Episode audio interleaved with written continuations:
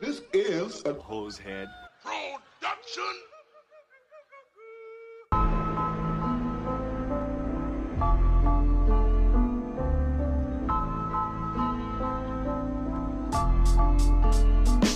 Jeffrey Dahmer soaked in blood. The Unabomber blowing up. Waco, Texas, and Heaven's Gates. Doomsday. Alien modified, men from apes. Hitler faked his death and then escaped.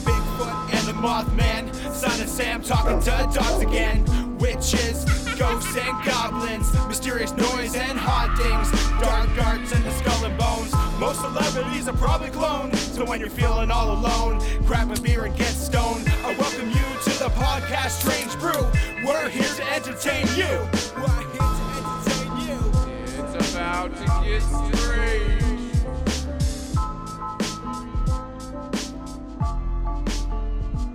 Welcome, I love that intro. welcome everybody to the podcast. We got another one for your ear holes. We're gonna cream in them. I don't know why I said that, but uh, anyways, I am Tomcat, aka Tom Thompson, and uh, who is joining me on this special o- pe- episode? Fuck you. Uh, the horror boy, and actually, I had a really good idea the other night. Um, I've decided to reach out to somebody, and I'm going to get a horror boy T-shirts made, Are you fucking I, or, serious? or horror boys. I, I was thinking. Horror Boys would be kind of cool and get a cool design done. Yeah. Um, we have designs coming too, which is going to be really fun. Uh, two are coming up of all of us. There's going to be a new Strange Brew logo that's in the works actually right now. We've seen the finished product. It's on Instagram, except for the colorization and the digital digitalization. Um, so that's coming, uh, which is fairly exciting. But there's going to be a lot of fun stuff, and uh, it's pretty awesome. I'm, I'm pretty excited. You're not going to do. Um, so me and Anton and Aaron have a chat, and I labeled it. Uh, what I call it, the Horror Boys Period Poker Palace. I just thought of the most fucked up shit I could think of. Uh, take from that what you wish. I don't know why I cra- I just I was like, what's the weirdest name I can come up with? And I was like, what don't people like? Periods. Have you ever got Uh, your red so- wings? So, yeah, so I was just going to say, someone once told me that a real pirate sails the Red Seas. Yeah, I did it once I was 13, not my thing. I I seen a clip on TikTok and it was from some one of those like bullshit like you know like uh early twenties female podcasts that they have Yeah. like the, the I suppose like the female version of someone like Andrew Tate. Um Oh. and they were like talking something about like oh have you ever had sex when you're on your period? And uh the chick was like uh yeah all the time. And she was like and I also uh, give him head afterwards. She's like yeah I don't mind whatever. And they're all like laughing and being like yeah it's cool it's all good. It comes That out of me is so what's the problem? I was like that's fucking vile. That's disgusting. That's disgusting. That's fucked, man. It's not like it's not my thing. And I remember like a chick when I was like in my teenagers being like, I like like my teenage years, like I like it. It's, I'm, I'm like hornier during my period. I'm like, no, man, I don't want my. I'm not Yeah, fucking grim. Richard Ramirez. I don't want my dick covered in blood. I'm not Dahmer fucking the slits of dead bodies. So we want to kind of break it up um, because we do a lot of true crime. There's a big episode coming, uh, a very big one of uh, an interview we did with a convicted killer that is coming. That's a crazy episode. I'm kind of just building up to that, but I feel like we need a break from all the true crime. We did almost a three hour deep dive, actually, yeah, almost four hours uh, deep dive into Jeffrey Dahmer. And uh, we also have a fun Irish true crime coming too that is also very fucked up. So I thought to break it up a little, we'll talk about some ghosts. uh, it's something that I strayed away from in recent years, but I love the paranormal, um, ghosts, hauntings, anything like that. So do I. I'm wearing my Ozzy Osbourne glasses right now. I know I was just looking at that there and I was like, I need to buy some like props for when we record so I can just have like random things. I have so many weird things, man. Like so, I do, so- but so I, I, I don't know why I never get like, I'm never like, okay, let me put that on. Aaron has the leprechaun in the background. I do not like it. It looks like it's staring at me into my soul. And then I have that weird motherfucker on that side. Oh yeah, is that from the House of Wax? Yeah, Vince. I want to talk about that sometime. There's a lot of stuff coming, just so you guys know. Like, and the thing is, we try we we might record, and you might hear an episode um, that we record in October come out in November, December, or January, just because the way we want to lay it out. We we don't want to suffocate you too much with too much blood and guts. So we kind of have to break it up. And there's probably stuff coming for like uh, the winter, but. Uh, essentially, should be a lot of fun going forward. And uh, make sure to tune in to uh, the Christmas live special. We're going to finalize a date. And uh, and we're gonna also cover a big fun topic for our Christmas special, and it should be all four of us, which is gonna be fucking awesome. and we have a, a no hard liquor. Yeah, no, no, no rules. straight liquor for anybody. yes, it's not no for nobody because I've made my mistakes. You've made your mistakes. Billy's made his own mistakes off the podcast of doing it, but that's why he just sticks to his fucking gross Sleeman beer. Which, speaking about beer, to bring us into this before we get in this spooky topic, um, I do have one of those howlers. That's uh, the it's called Howling at the Moon. It's not a howler, but it's called Howl at the Moon. It's six percent blood orange milkshake IPA. It's fucking awesome looking. It has a werewolf on it drinking beer. It's so rad. Yeah, I don't have anything nearly as cool as that. It's just Heineken. You have Heine, good old Heine, Heine, Heine ho. Um, I would love to get sponsored by some of these like brands. I know, yeah. because know. con- we were always drinking and stuff like that, and um, you still have to send me that horror pack of beer, the- or the serial killer beer. I I I was only thinking about this the other day. I was like, I really want to get them. I need to get your address off you. Give me your uh, address it's- live on the show. yeah, yeah, it's a bad idea. But this is uh this is kind of crazy. Um, but there's a lot there's a lot of stuff coming. Just I want to let people know that there is there's stuff on the way that uh, I want to get you excited for because we're doing some of the most in depth crazy episodes that we've ever done. You're wearing your uh, Talk to the Dead shirt. yeah, I was trying to because I I didn't actually know what it said, so I was trying to read it backwards on screen. How have you Yeah, ever worn it? I know Oh, I have. I just I never looked at this part. clairvoyancy for beginners.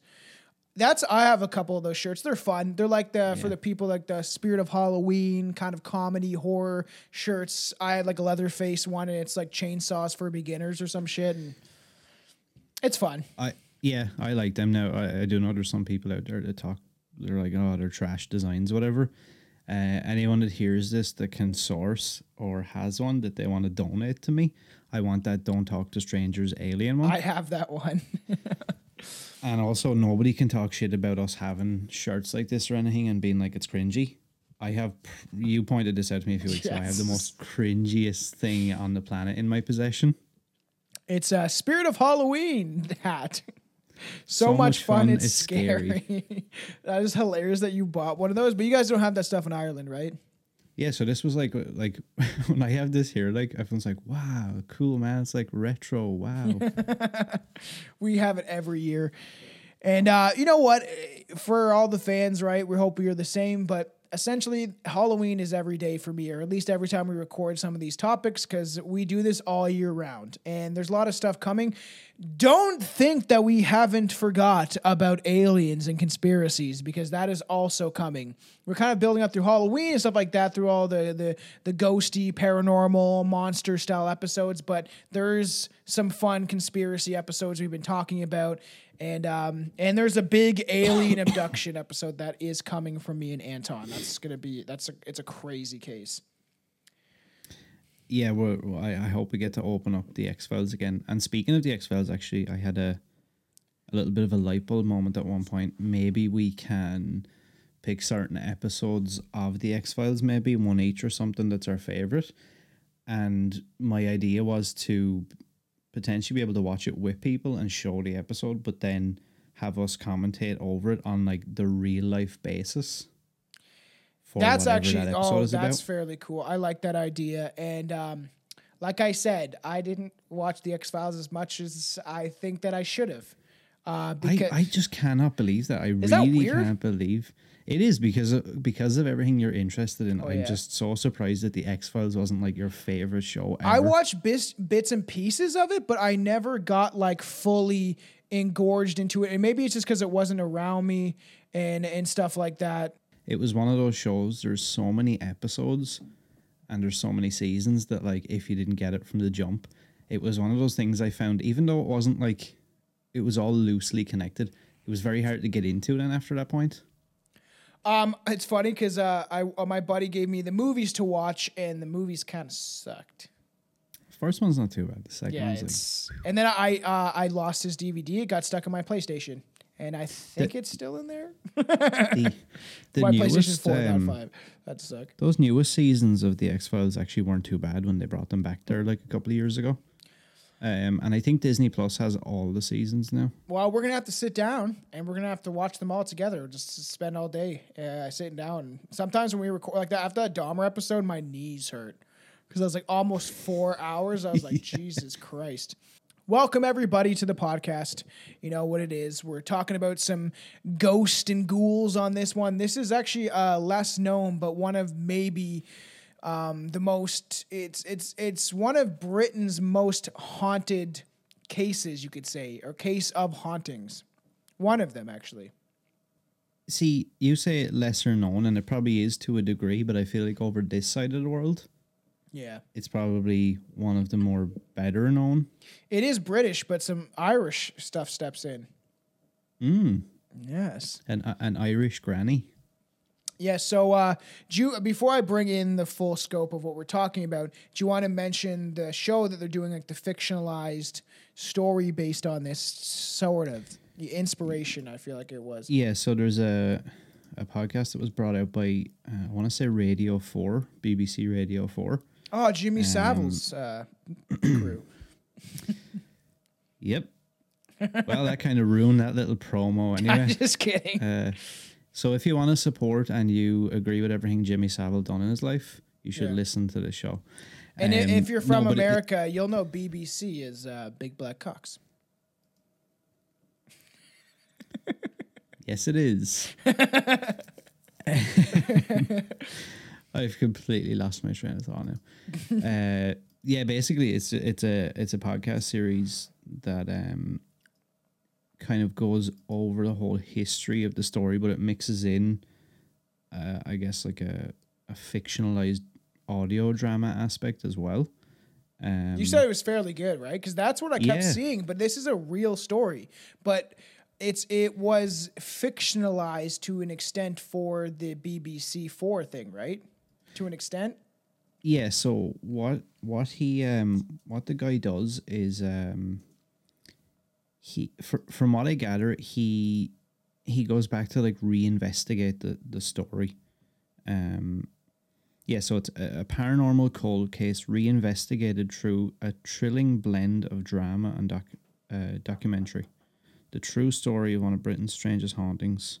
So like he um it cuts between this audio drama and then you've got the host who actually goes to some of the places that were involved. He interviews the girl who is now like in her 80s. Yeah, I saw a video Um, of her. She she looks frowny.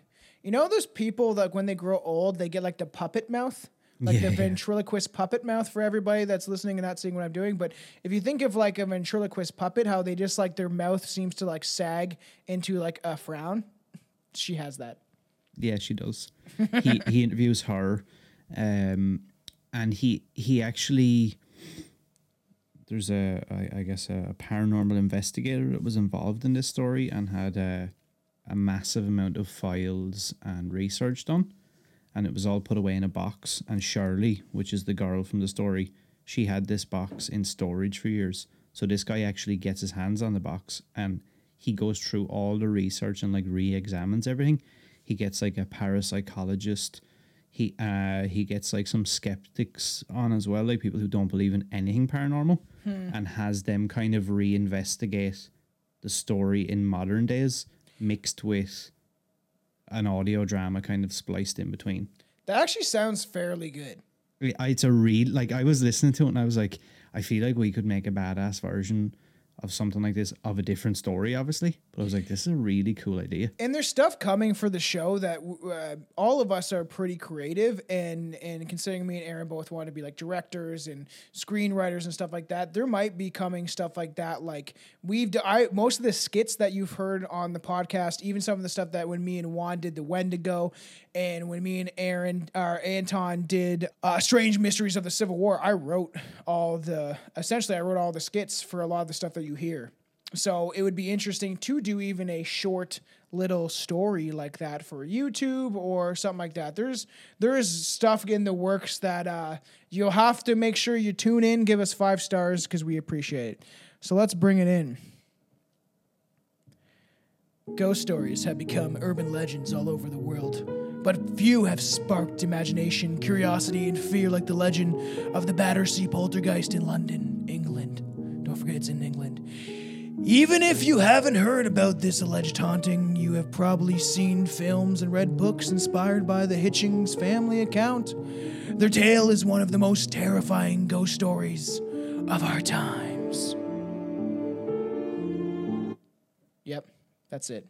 It's fucked.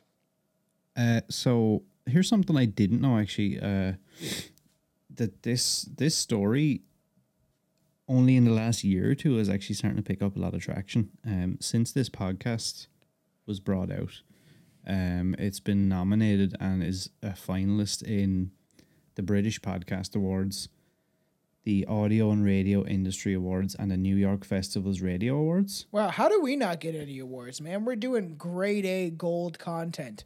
It's just some people get offended by it. Um, and in May of last year, it was picked up to be adapted into a scripted and unscripted series. Uh, two different adaptations uh, are set to be released. Uh, one created by Maniac Productions and another by Blumhouse Productions, and both to be distributed on Peacock. The scripted series is titled The Battersea Poltergeist, and the unscripted series is called Blumhouse.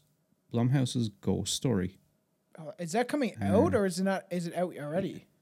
The, it doesn't say. The company's also secured the rights to the book called The Poltergeist Prince of London The Remarkable True Story of the Battersea Poltergeist. That, so Blumhouse is working on that now. Apparently so. Ah, we're beating him to the punch. I saw this and thought this was pretty interesting. And I was like, you know what? I want to talk about this. We haven't really talked about poltergeist to an extent. We went pretty deep on the haunted Ireland versus Canada, but this is something like a little different. So, according to the Hitchings family, the Battersea poltergeist did much more than go bump in the night. What started as a small mystery became London's most famous, or rather infamous, spooky tale. It sparked controversy from a house in Battersea, London, all the way to the floor of the House of Commons, which is crazy that they talked about it within Parliament. Uh, sounds nuts to me. Uh, when Shirley Hitchings awoke one day in 1956, her bedroom of her home at 63 Wycliffe Road, she found an ornate silver key on her bedside table, which was odd in itself. And it was kind of what was more troubling, however, was the fact that the key did not fit any doors in her house. That shit is fucking freaky, man. Because, uh, and I probably wouldn't jump initially to being like, okay, there's some sort of like poltergeist or like ghost No. or whatever. But even just the fact that that happened, I'd be like, okay, what? Do I have some weird like Josef Fritzl fucking room that I don't know about? Yeah, it's it's fucking crazy. The yeah, um, another thing I would love to talk about. We have yet to dive into, um, I guess you could say, sex dungeons. Like, cause that's really, sa- that's kind of what it is. Where do you think I am right now? And your yeah, your sex. Yeah, but it's a, it's a sex attic. It, it's crazy that it like it, it is strange that this key just appeared. As mysteriously as the key appeared, it soon disappeared again. And I've never heard of necessarily a haunting where like an object uh, appeared. Yeah, that that's uh, because it's not really like shit moving around or like things been thrown around, but something to like appear and then like kind of vanish and reappear somewhere else. Yeah, and there's like, like, was it there all along? well, there's movies about like the skeleton key. That's a, isn't that a movie? The Scout. That's even mm-hmm. fucking weird, right? The fact that one key can open every room in the house. Strange, they might say. But this was only the beginning of the Battersea Poltergeist legend. A tale of ghostly phenomenon, as Billy would say, phenomenon. Da, da, da. That's fucking Billy's thing. That every time I say it, he has to do that. So it's just it's part of who he is now. Um, that the Hitchings family claimed lasted 12 years. That's a long time to have a fucking haunting. Like, extremely long time. 12 years where you were harassed by a ghost. Because that's really what it was. It's an harassment. Yeah, yeah, essentially, and like it, it, it like it is. If, if you were to think about that, like to be, imagine being harassed by a person or Yeah. an ex girlfriend or boyfriend or something for twelve years. That's a long fucking time. Where Like, you're it's over a harassed by something that's invisible. And we'll So, get like- into it, but like the mom kind of missed um, the ghost, which is fucking weird. Uh, we'll get into it, but also something like that I I actually have had fans say that we should do, which I feel like maybe should be an all four of us thing, is Jeff the Talking Mongoose. That shit is fucking crazy. That's a mm-hmm. poltergeist case, one of the strangest, I would say, poltergeist cases ever recorded, if it holds any validity. And I've had fans be like, you guys definitely have to cover that. Especially knowing that I know that Billy has no idea about any of that case. Which would be hilarious. it would be fairly funny. So, finding a key that doesn't unlock doors is, is certainly odd. But the Hitchings family said the real terror began the night the family awoke to a strange, loud banging. Like the bombing London suffered in World War II. According to Shirley, she said, I lived through the Blitz and I remember the bombs dropping. It it is the same level of noise. The sound was coming from the roots of the house. Oh, that went Spanish. I was like, I get British. How do you do a, a good British? yeah, Um, I was just gonna Crikey! say, I was That's like- fucking Australian. Crikey. I have to. I have to have context of doing a British accent, and then can you do it? I do can't it? do British. No, I can't do British because I'm Irish and we don't like the Brits because they enslaved us for 800 years. So You still have to try a Canadian accent on a live special. I lived through the Blitz Creek, and I remember the bombs dropping. It was the same level of noise. The sounds was coming from the roots of the house. that was a bit better. I, I'll give you that one. So that was actually a little bit better, to be fair.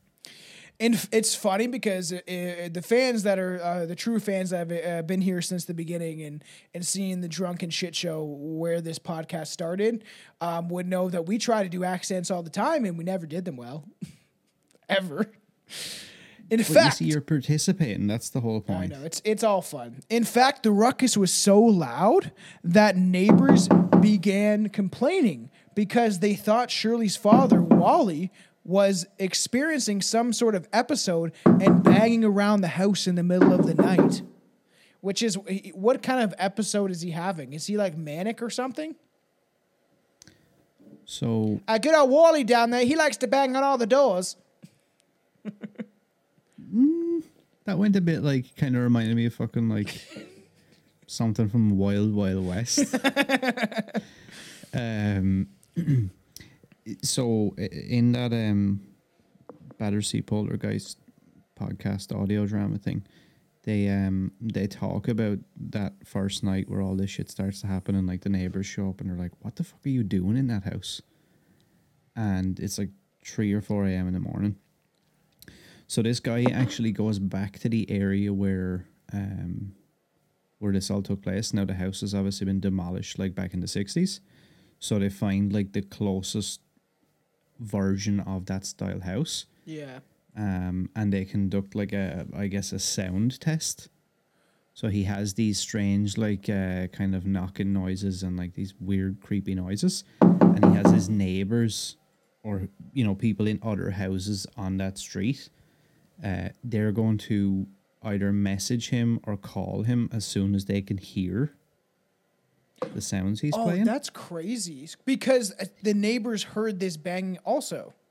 so like I think he said like it it went up to something crazy. Like it was like eight. Uh, I don't know if I'm even saying this right, but something like eighty five decibels or some shit. Like to the point where uh, any sort of long exposure to that level of noise would like basically start fucking with your hearing.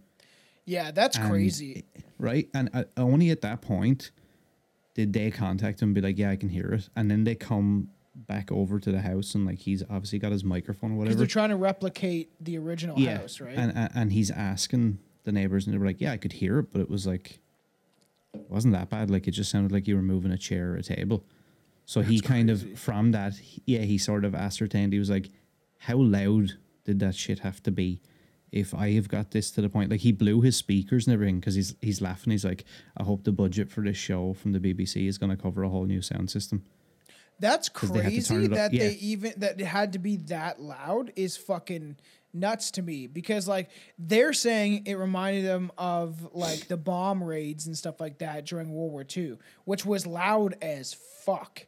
It like would vibrate the ground and stuff like that. Like, which also I'd love to talk about the strange mysteries of uh and hauntings and stuff surrounding World War II is some crazy the stuff. idea that it's that loud actually has given me goosebumps. Like that you would be sitting in a house in half and it yeah. would be so fucking loud. I feel yeah, and they're saying that it would disrupt your hear uh, your eardrums essentially, right?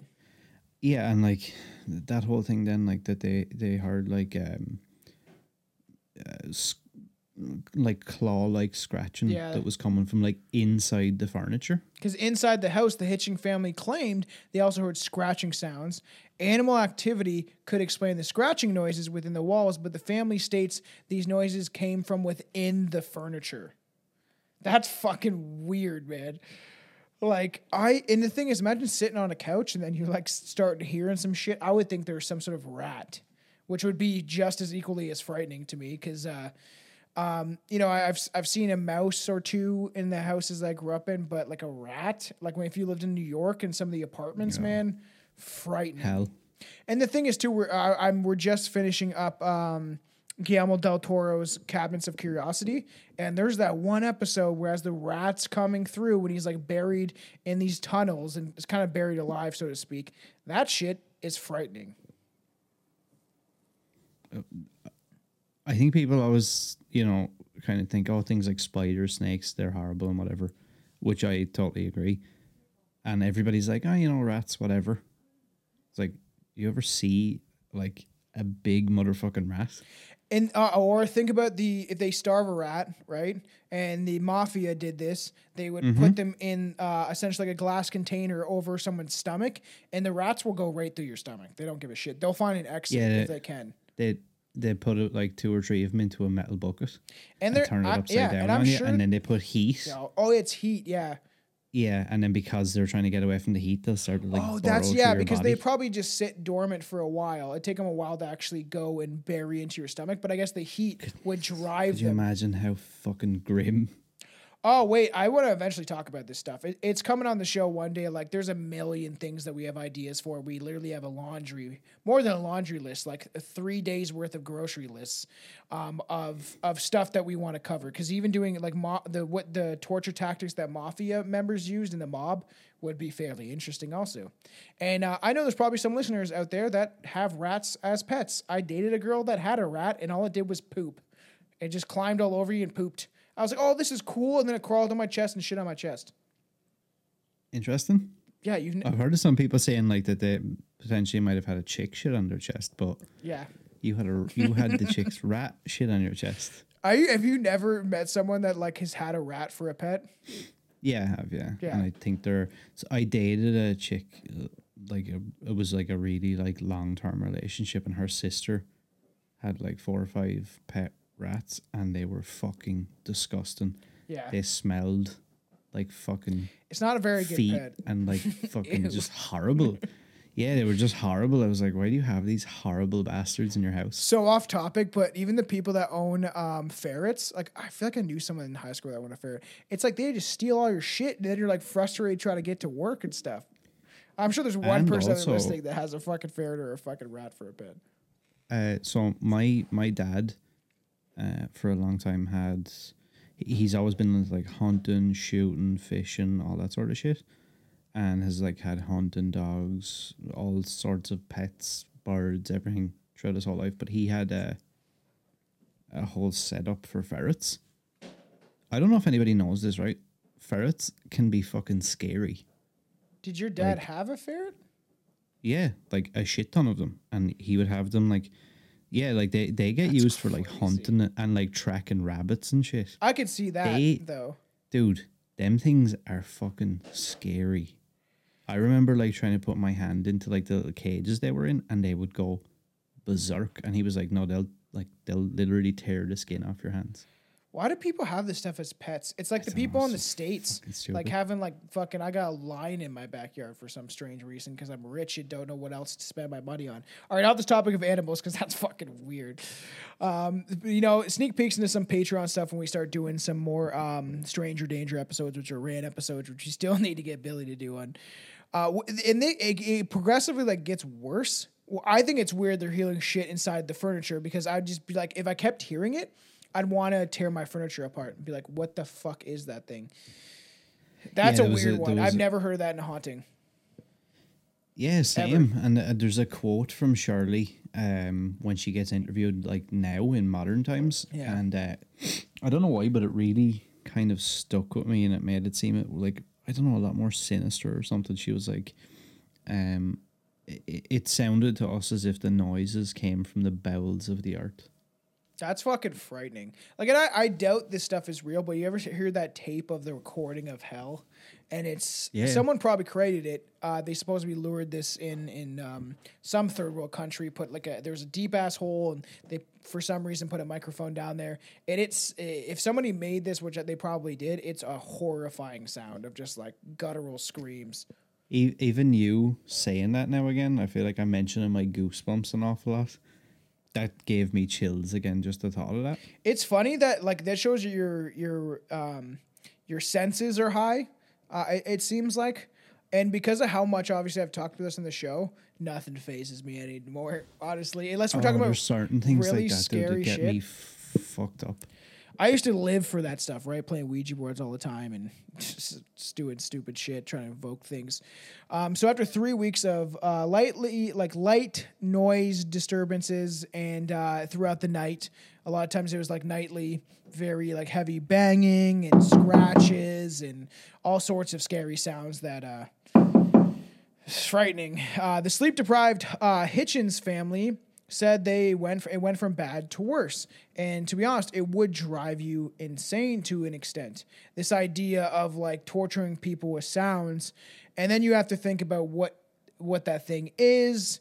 Um, and obviously in the the realm of spirituality and, and duality and different realities and in general, right? That's a, a frightening thing to think like is this thing um, dead or is it a being on another reality which is a hot take but like it you don't know if these things are technically could be alive still in some other dimension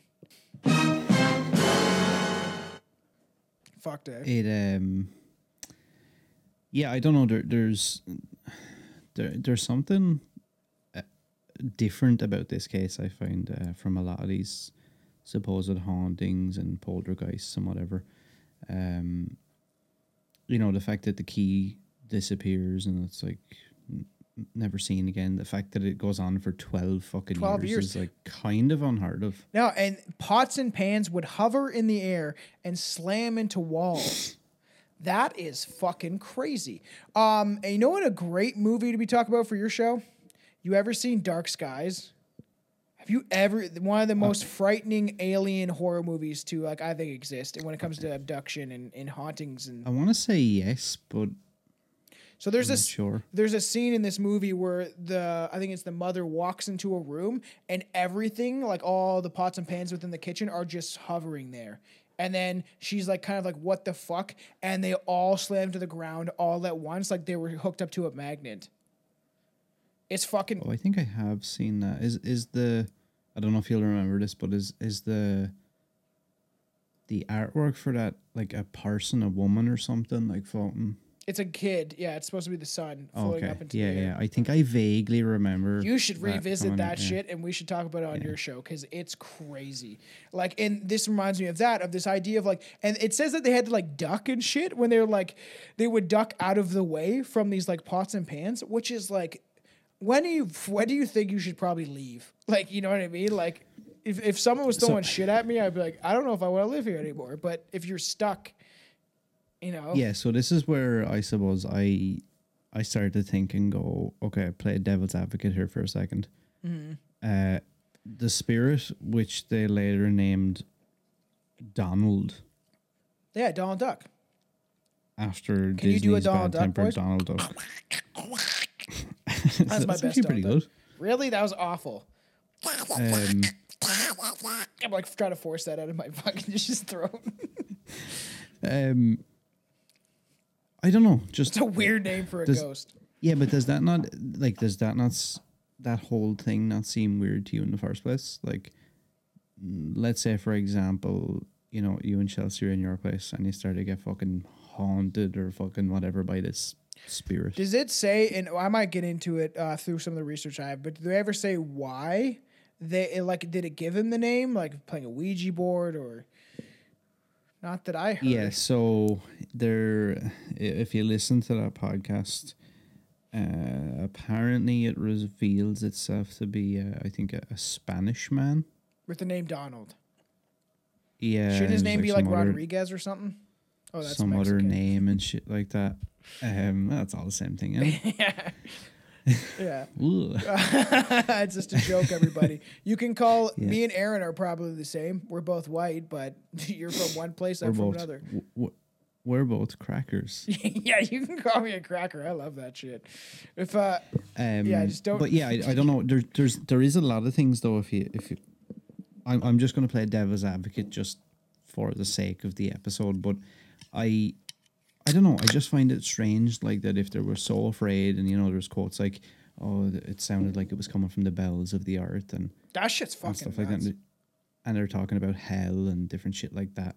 And, you know, oh, this is one of the most strange and chilling hauntings in British history. Then they're naming the motherfucker Donald. And, like like you said, uh, the mother's like, oh, you know, I kind of missed it. And Shirley says at one point that her dad's slippers used to just walk. Oh yeah, we're gonna get around into the that. room. I, let's let's. And then she also said though get that she would follow them, and she was like, it became like a little bit of a game every week.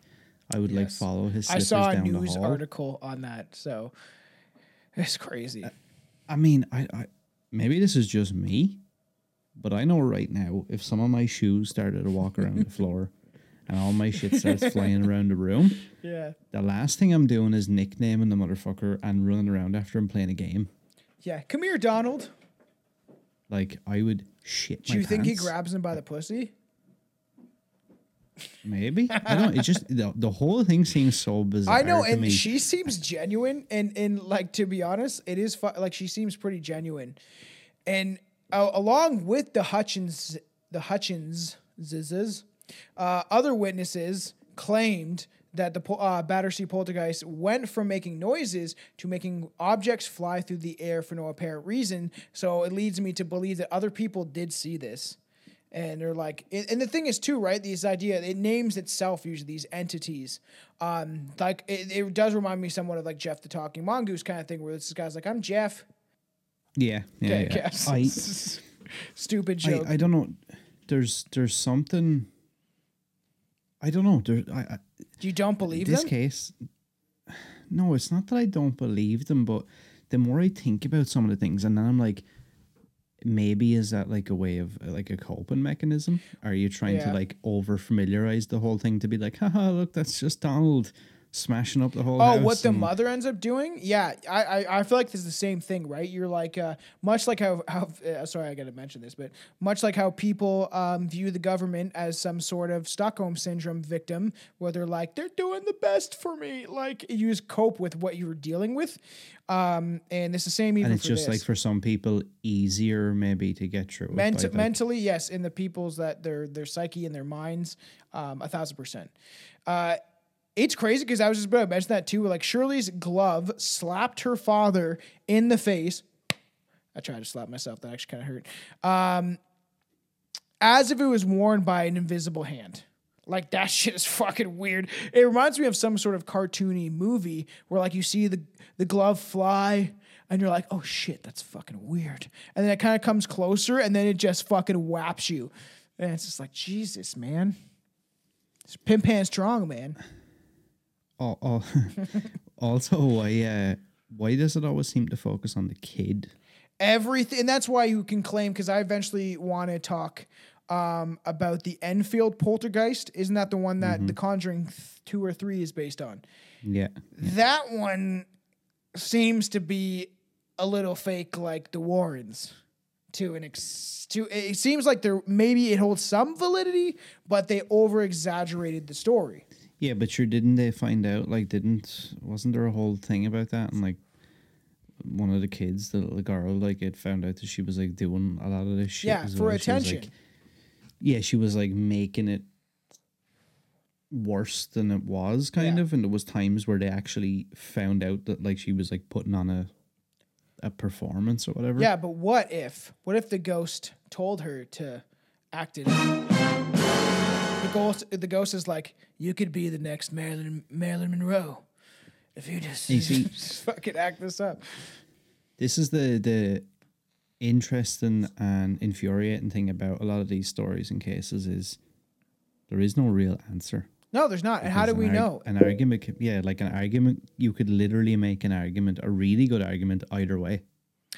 It is true because I tend to believe in the fantastical. I would like these to be true, but I'm not going to say because I've had my own experiences, right? So, like, I've always said this on this podcast that if I've had my own stuff, I've seen shadow people, I've seen weird, crazy things in my lifetime, especially when it comes to like the Ouija board and ghosts. And um, if I want someone to believe me, if you sound sane and you're not a raving lunatic, I would like to trust that you would also be telling the truth, so to, so to speak, about people that tell these stories or even alien abductions and, and stuff that people claim they see, hear, uh, are involved in.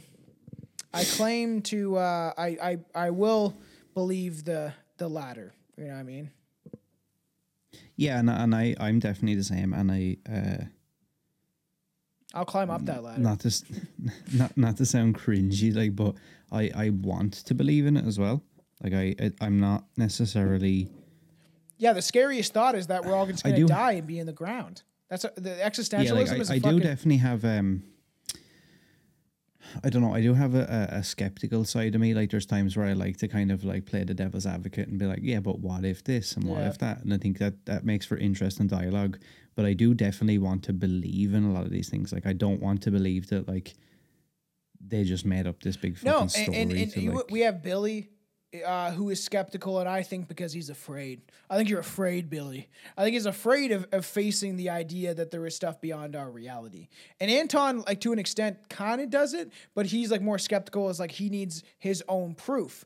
Which like Occam's razor, where they want to see it to believe it, but at the same time, you can't always see to believe. It's like when Jesse Ventura broke into David Icke's uh, fucking. I don't know if you ever saw this, but when uh, Jesse Ventura was doing his conspiracy show, he like broke into David Icke while he was like when David Icke was going on stage behind the scenes, like show me the lizard people, and it's just like it's like I can't show you. th- I'm about to go walk on stage and do a talk for all these people, and you're gonna come at me right now. Show me the lizard. I can't do it, fucking Jesse Ventura, but it's just like you know I'm the governor. Show me these lizard people, and it's just like he can't do it. He can't just be like, But- here's a reptilian. Yeah, and also like uh you know, not to get overly off topic, Yeah, but yeah. uh I think it ties somebody like some yeah somebody like uh jesse ventura is a is a proven lunatic yeah, he's fucking crazy. so like he, he is literally what you've just talked about a second ago he is a raving lunatic who is Uh, I don't care. Maybe people disagree with me. He is riding off the coattails of people who actually have something to say Hundred percent. and doing that like and he, he kind of reminds me in a way of like someone like Piers Morgan where he's just like the contrarian character He's I, like, he was oh, a wrestler. All he knows Yeah, is how to act and be fake, essentially. and it's just like that whole thing with him is just so fucking and like uh, Piers Morgan does that as well where he has people Oh, on his sure. show from different things and he just he's such a fucking whiny bitch and he just like does that thing where he's They like yeah but but But. uh, prove to me and it's like what are you like what are you talking about like we're sitting in a fucking studio on a talk show like what I can't like I saw shadow people a thousand percent. It was the most frightening experience I've had in my life. felt like my soul was being ripped out of my body, And Yeah, but show them to me, Tom. yeah, I, yeah, it's like how do I? Sh- I don't even want to be in that headspace of what brought them there because I was super low after my friend got left in Cuba. You can listen to our the Shadow People episode. I go full detail, but that is something I've uh, like Chelsea's like you used to tell the story all the time. I'm like because it was fucking significant. It made me realize that there is something beyond this world that I can't explain. Instead of our eyesight and stuff, it's I can't explain. it. and it it's like that uh i'm probably gonna butcher this this quote or whatever but it's that thing of like um you know if a if a tree is cut down in the middle of a forest or whatever Well, and there's no one around yeah. does it yeah it like does it still make a noise yeah Yeah, it's true. and it is that thing of like I, mean, reality, it's fucking crazy. I can i can sit here and say no tom that didn't happen Yeah, but I know what happened. I feel like I felt like I was getting fucking like my soul was getting ripped out of my body. It's that's to me how it felt. It was fucking Eh, eh, frightening. So if this is real, then it's just like, according to what I saw in her testimony and stuff like that, when she was on like some sort of talk show, like she seems like frightened of that this happened to her in her life. well she had said for a long time that she didn't want to talk about it because for fear that she might like invoke it, it, yeah because you could. You could technically because you're bringing those energies around you. And i feel like these spirits do prey on people who have low vibrations the whole family is chewing mushrooms i doubt that they the ghosts were to fuck with them. But like you know if you're a happy go lucky where you're legitimately your vibration is that like happy positive shit i feel like it would be hard for some spirits to attach to you. And a lot of this some of these like maybe not this one but there's a lot of them that are like broken families and and a lot of stuff's going inside the family home and unit for essentially a spirit you'd think to prey on or to exhume the energy from maybe I, I I would like to say I'm sitting here thinking like I would love to have that an to you experience like this. it's then also I probably wouldn't. And I find a lot of times that um you know, people always say, Yeah, but what about these guys who go and like, you know, follow up on these cases and and go to these haunted places and try and connect with whatever's there. yeah Um well, we never really see anything or we never hear anything. And I feel like you know, uh, there's an idea there maybe of yeah, but maybe that's not how that works though. Like No. it's a case of like these people weren't sitting around with fucking meters and stuff. and fucking- yeah, yeah. and like trying to like do a thing. This, this was something that like was a natural. no it's true because you're not you're not going to get it if you ask for it right it's like if, Yeah, if you're thinking you're going to like a lot of find your one bullshit. true love like you know what I mean? You know what I mean like oh I'm going to find my one true love uh, soon and it's just like no it's not going to happen you got to like that they always say like fucking um what is it don't go looking for it and it'll find you it's kind of the same thing right cuz so this seems like, Like, don't get me wrong. I would love for all of us to be able to travel to uh, haunt, supposed Oh, haunted places, etc., and and have weird experiences or make some sort of contact with something. But I I do believe sometimes that maybe provoking them in that um like like Zak uh, Bagans like yelling at them yeah like that over sensationalized like yourself, ghost. mainstreamy thing yeah is the exact reason why I think somebody like him has never had a real experience because he's just doing that like Hollywood bollocks. No, and I and I agree. And obviously we're gonna get in some different conversations when it comes to like ghosts. But this idea, right, that like I've always said if you have a room full of, I don't know, like young kids like we were, or like some some young girls are like, hee hee, like uh, we're gonna play the Ouija board and we're gonna have fun laughing, haha, sleepover. And then you actually get plagued by something because something is gonna take advantage of you. And I do believe there is danger and and it is dangerous to use occult materials. I started using the Ouija board when I was like 12. I got like obsessed with that stuff. It's dangerous. And the thing is, but I would still do it. If me, you, and Anton, and we could convince Billy to come along, we're in a haunted location, I would bring one of my Ouija boards and I would be like all for it. And the thing is, because of my mental state now, things can follow you, but I do believe that if you do the right ment um, at least mentally, like tell something to fuck off, I think it will. But I can't say that because the Ouija board did tell me I have nine things attached to me, and that some were good and some were bad. So I was like, I could stop. I could have. I really, 20 I now. really want, I really want a board to be honest with you. I have with you. three that have been used. They have And I- stains on them and shit. It's fucked. And I was actually, I was going to pick one up when I was in the states a couple of months ago, and uh, my uh, my girlfriend was like, "No fucking way! There is literally no way that you're buying that, bringing it back. Thing is, I have three that I've used. Right, me. I have three that I've used. One for my grandmother. Um, one was given to me by someone, and Chelsea's mom gave me one. So like, I don't even remember where the third one came from. To be honest, oh, I think someone at work gave me it. This old lady I used to work with gave me her Ouija board. Which is crazy, and they're all from three different locations.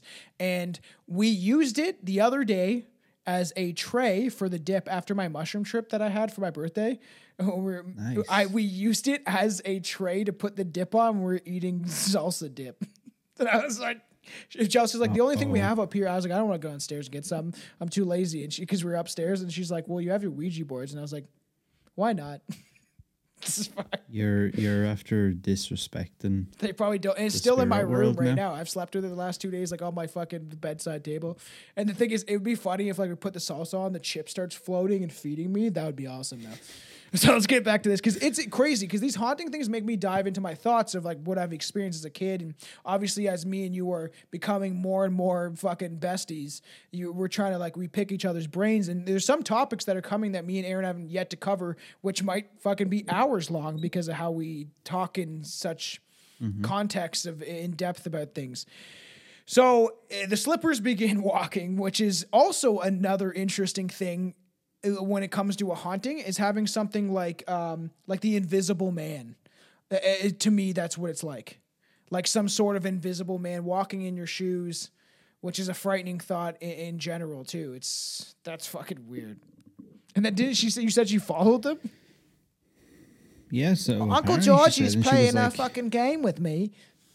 And she's like, uh, after a while, it became like a kind of a game, and like w- I would like follow them and see where they would stop, and a lot of times they would go out to the front door and stop right there. No, they And, like, they she's kind of, like, giggling about into the this. shower.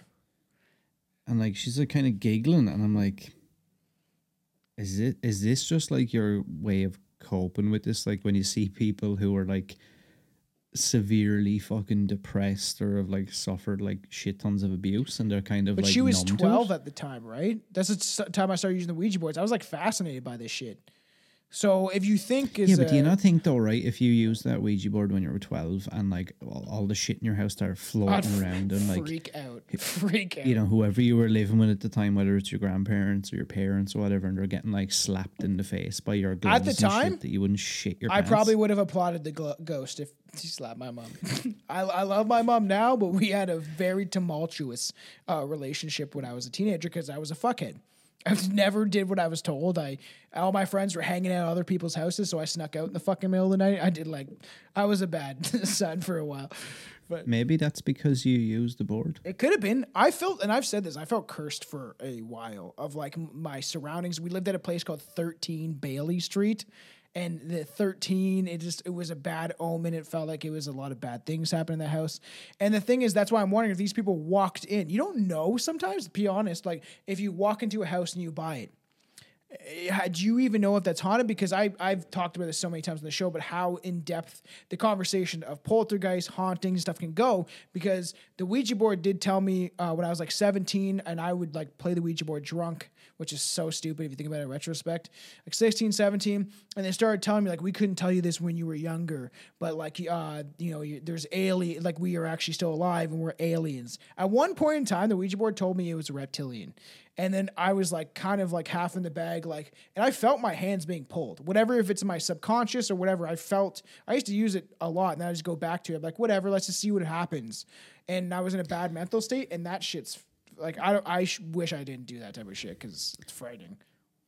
Yeah, and I have a theory about that. I'm, I'm sure you've seen all that stuff that like debunks the whole Ouija board thing and that whole like uh I suppose I don't know like a, a shared delusion and like one person will kind of be guiding the thing and everybody else's hand will be following it and people allow themselves to believe that there's something some uh exterior force doing it. But then there's the the flip side of that. Okay, let's say it is something in the subconscious or whatever. But what are you tapping into there, unlocking that's causing that to happen that way? Yeah. That's the thing I'm interested by. Like, let's say, okay, people say, oh no, it's not a fucking ghost or a demon, it's not Hollywood. Okay, right. Let's just say for a second that I'm sitting there with the board, and like you said, you feel your hands being drawn or moving in a certain way. Okay, why is that then? It, it felt like it was pulling my hands. And I've said this story, obviously, all the listeners know. My Jamaican aunt told me not to play it, and I went home and I played it by myself. She told me not to play it by myself. She's like, baby boy, you can't be messing around with that stuff. Da, da, da. Like, I can't do her fucking accent. She has like a slight accent.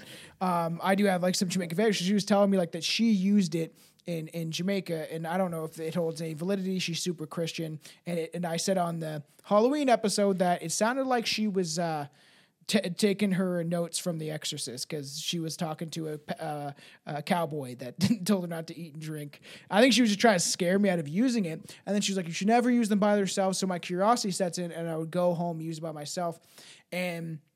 I felt drawn to it. And it's like, what is that of the subconscious that does that? And I know that I felt my hands being pulled. Like, and I did it by myself, which is a no no because essentially, when the spirit is going through all those people, um, or the entity or whatever it is, it has to travel through. The more people you have uh, with your hands lightly resting on the planchette, the more power it can take because these spirits use us as sort of like because your body is filled with electricity. Your heart is electric, like everything in your body is like electric in, in some sense uh, and frequencies. So it uses all of us, but the fact to use one person, there's nowhere for it to go and leave. So no wonder I have all these spirits attached to me.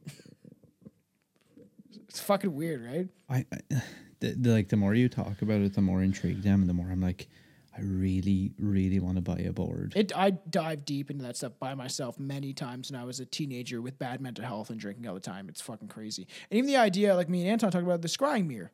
That like I want to do that just to see if I if it's real because you can supposedly talk to uh, you can supposedly talk to your higher self also, not just some entities. You can invoke demons.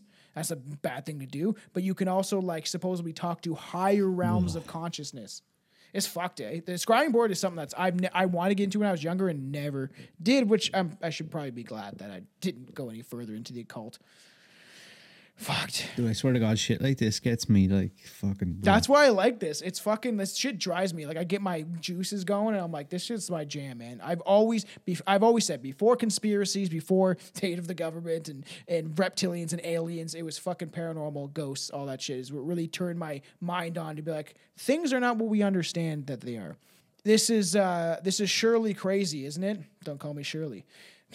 I want to make that joke way earlier. I didn't.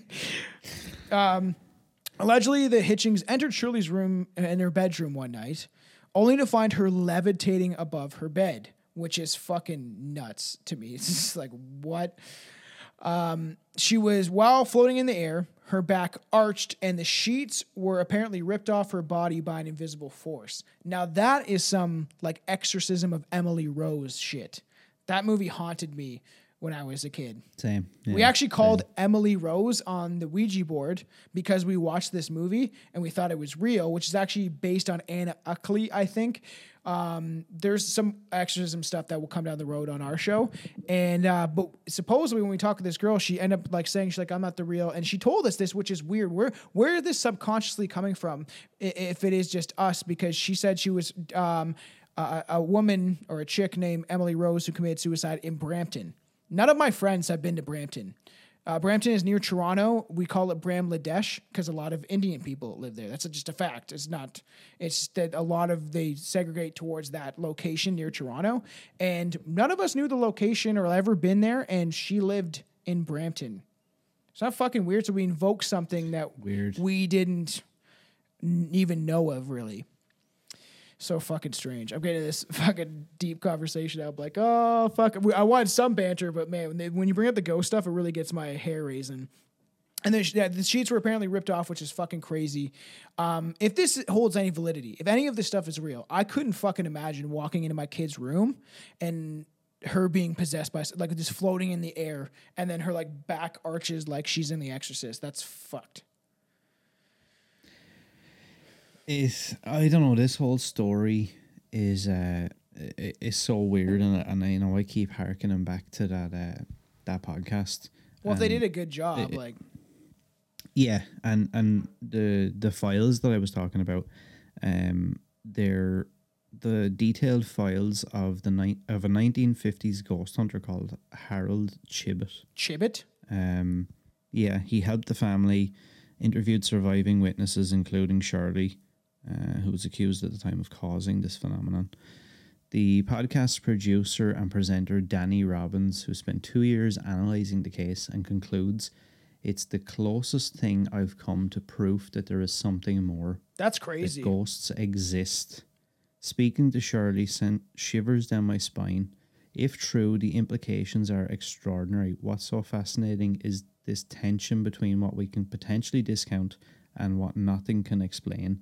The real fear comes from the fact that Shirley is entirely ordinary. If it can happen to someone like her, it could happen to anyone. And then he kind of talks about the fact that, like, once this all kind of fizzled out, like, you know, she met her husband, they moved away. She never wanted to talk about it, be interviewed about it, have anything to do with it. If you were if you were legitimately traumatized by this happening to your life in 12 years of it, um, I would want to be distanced far enough away. And that whole that makes me think that it's more real.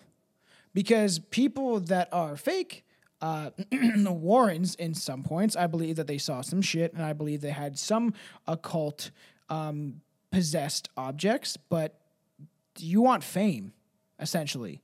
You want it to become famous, even if you are lying about it. You want that fame and fortune, maybe. So there's another guy, uh, the, the guy I mentioned earlier, the parapsychologist, uh, doc, Dr. Ciarán O'Keeffe, who investigates psychic phenomena and paranormal. He describes himself as an open minded skeptic who believes paranormal activity should be thoroughly tested to see whether there could be an alternative explanation. And while some of the poltergeist activity in Battersea could be attributed to human meddling and natural causes, he says other elements in this case remain a complete and utter mystery to this day. Not all of it is likely to be supernatural, he says, but nor is some of it easily explained or explainable at all. There are multiple witnesses, some events defy the laws of gravity. It's arrogant not to keep an open mind, especially with this case That's fucking weird. which is like which is freaky like and and, and this guy he did um you know he dives into the idea of uh i suppose he, he's kind of playing both sides of the coin where he- kind of talks about the fact that they didn't sleep for days on end and that could potentially lead them to i don't know uh, like a shared delusion uh, I was and, and yeah, shit like and that that's I was watching something on that too. The the uh, how how if you're in fear, right? Um, what that would do to your system, and like if you could think you see and hear things from obviously. There is a, a part of me that would want to try to stay up as long as possible. Like I, I'm trying to. I've been sending you episodes of Kenny versus Spenny. You should fucking watch that. They have an episode where it's like who can stay awake the longest, and eventually, like they feel like they're going crazy at, at one point. So years ago, I and this is uh this is like one of those fucking like jackass WWE like don't try this at home. Um, I had taken when I was like really big into drinking and shit, and I used to have an issue sometimes with like panic attacks at night. So I took sleeping tablets one night, like a couple of like pretty strong sleeping tablets, and then for some reason, I had worked myself up so much that I didn't go asleep. Dude, I swear to God, right? I thought I was in another dimension. I was like seeing fucking like spiders coming down the walls. Like and, legitimately? and, Like- yeah, like genuine. I remember like being, and it was like this weird like fever dream where I kind of, I felt like I knew what was going on, but I was also like, what's that weird black shit coming out of the corner of the room and That's crazy. like freaking out. Like, yeah, it was fucking. And that's what I've never seen shit like that on mushrooms. Mushrooms is like a different beast, and you can dive deep into your brain and see like some trippy ass cool things. But it's not like what people think it is. Like if you've never done them, it's not this fucking. You just see vibrations of stuff and things shimmer, as Anton says is a good word for it. But it's crazy because even like like this uh, this idea of her being like possessed by something or at least something's attacking her according to the family they had a tug of war with an unseen force they were pulling on the bed sheets and looked like it was like a, a tug of war but i wonder if they're trying to pull on her while the bed sheets was still kind of on her but it, and then shirley back on the bed uh, she recalls I remember the sheets coming off me and being tossed around in the bed. I was floating above the bed when my brother John pulled me down. I was rigged. My nan, who was a Catholic, thought I might be possessed by the devil. I thought I was going mad, that I was crying all the time. I was very traumatized. I t- tried to keep it. I was like, this is going somewhere else. Here, let me let me uh, let me say that again. I remember when the sheets were coming off and being tossed all around the bed. Sorry, this so fucking Latin. Um, but that I this reminds me of like they must have used um this in a movie um, or gained inspiration from one of those Exorcist movies. Because I remember there is one where they're like trying to pull her, pull somebody down that's like levitating, essentially. From what I can kind of remember. I again like uh, I don't know. Every time I hear about all these different um occurrences, I, I'm I'm trying to rationalize it, but then the other side of me is like, "Mm, but but it doesn't explain how there's like so many different witnesses and it went on for so long. Like I mean, even if it was a hoax, like a lot of times when things have been proven to be a hoax, it's not going to last over a decade. Like, what sort Yeah. of elaborate, like, fucking mastermind geniuses do you have to be to run a hoax for over a decade? You know what? I didn't know, but I was right. Because of the violent nature of the attacks, the family nicknamed the spirit after a character known for his ill temper. They began referring to the spirit as Donald Duck, or Donald, and we mean Donald Duck. They, as- according to the research I have, they called him Donald because of his ill temper. Because Donald Duck is, seems to be always angry. Which, if you think about the cartoon, he's kind of mad all the time, making his quacking sounds. I can't do it. that um that that whole story when the the the Chibs guy, that's what he like to be referred to as. Like he he went to stay in their house and shit. I would do that. Um, he didn't charge anything because they were like, "Look, we don't have any money to pay you," and he's like, "I'm, I'm not. What am I going? to You think I'm going to charge you?" He was like, "No." He was like, "I'll work this around my day job. I, I want to do this because I want to pull back the veil behind." He he sat. He apparently he sat Shirley down one night in the kitchen because she was like, "What's your game here? Like, why?" Why did you want to help? Why do you want to be involved and like stay in the house? Why are you so interested in this? To me, it says he's he's trying to prove the existence of the afterlife, and it would last him a lifetime, Yeah. according to what I have. and then it was, I, I found this kind of, uh, I suppose, uh, interesting and then quite chilling in a way.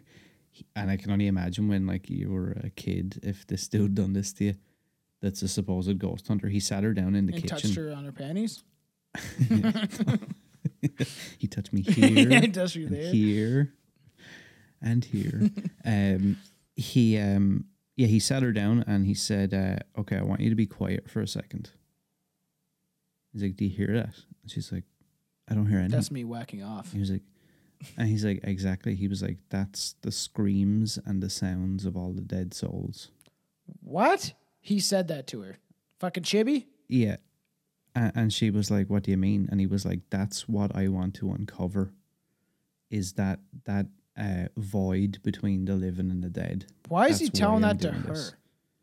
I have no idea. Apparently, she kept questioning him about it because he had told her and told the family that in these poltergeist cases, uh, a teenage girl always seems to be at the center of it. Yeah, I heard that too. Um, um, because they can be more vulnerable and, and different things like that. And then they had arranged for her to be uh, an exorcism to be Yeah, performed on her. get to that. And I, I, yeah, I found that whole thing. I'll let you talk about that, but I found that whole thing so weird.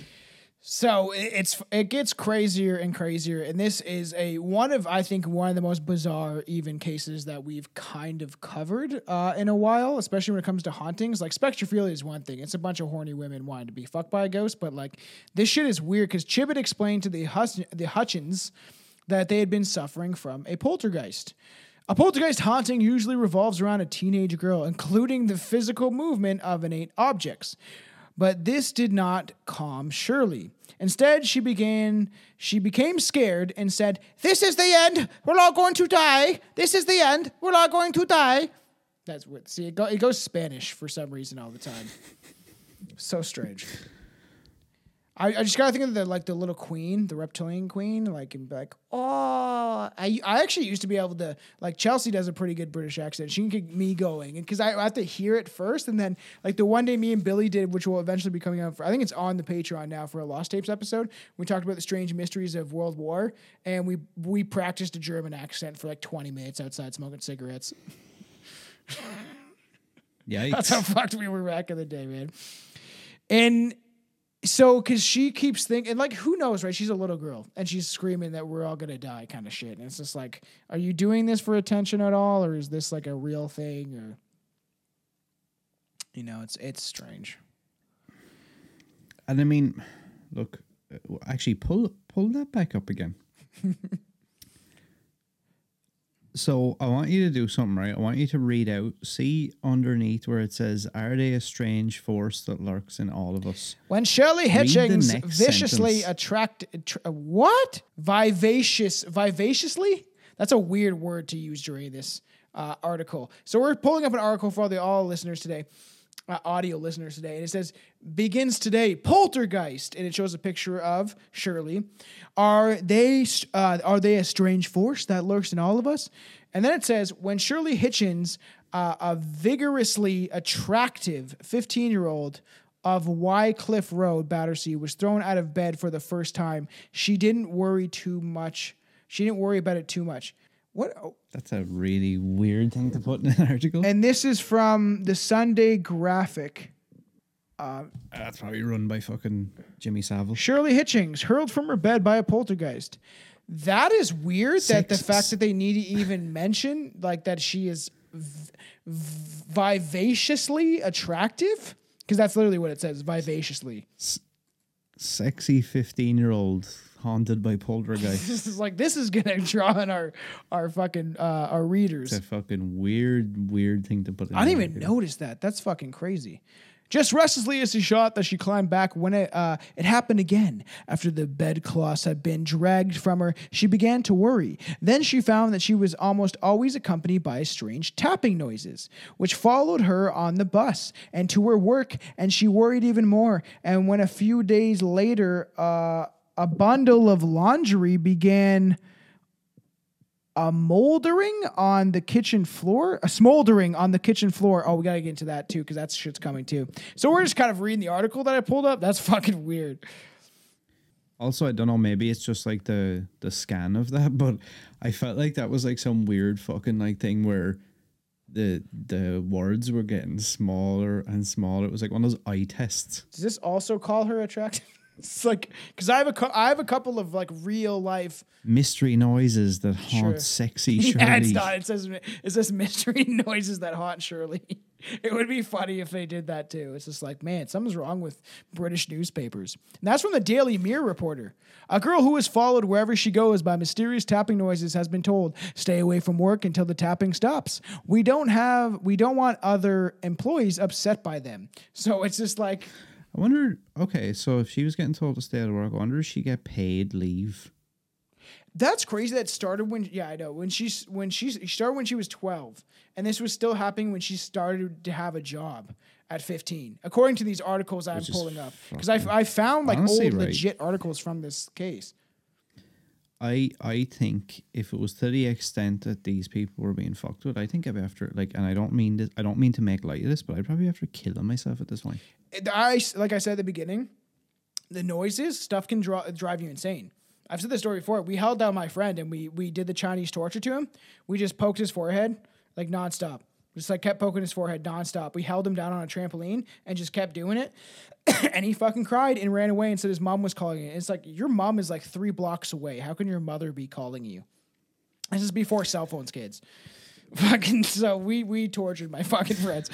It it's crazy. Like some of these, like the fact that it was all in the newspapers, like that it was publicized, like it was out there. And so then the Hitchings family decided to take drastic measures.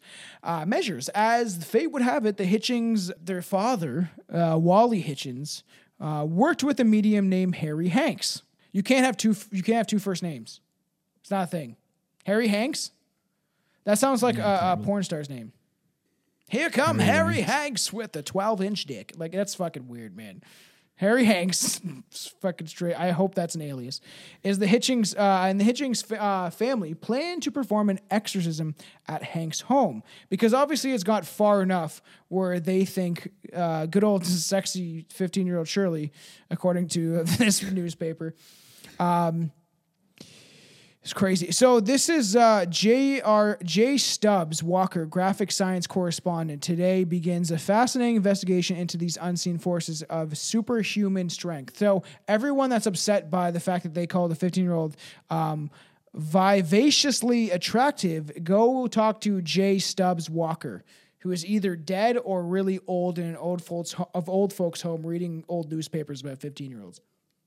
You had asked earlier about that whole poltergeist, and did they ever really reveal the whole Donald thing and what that was all about? I still have it coming.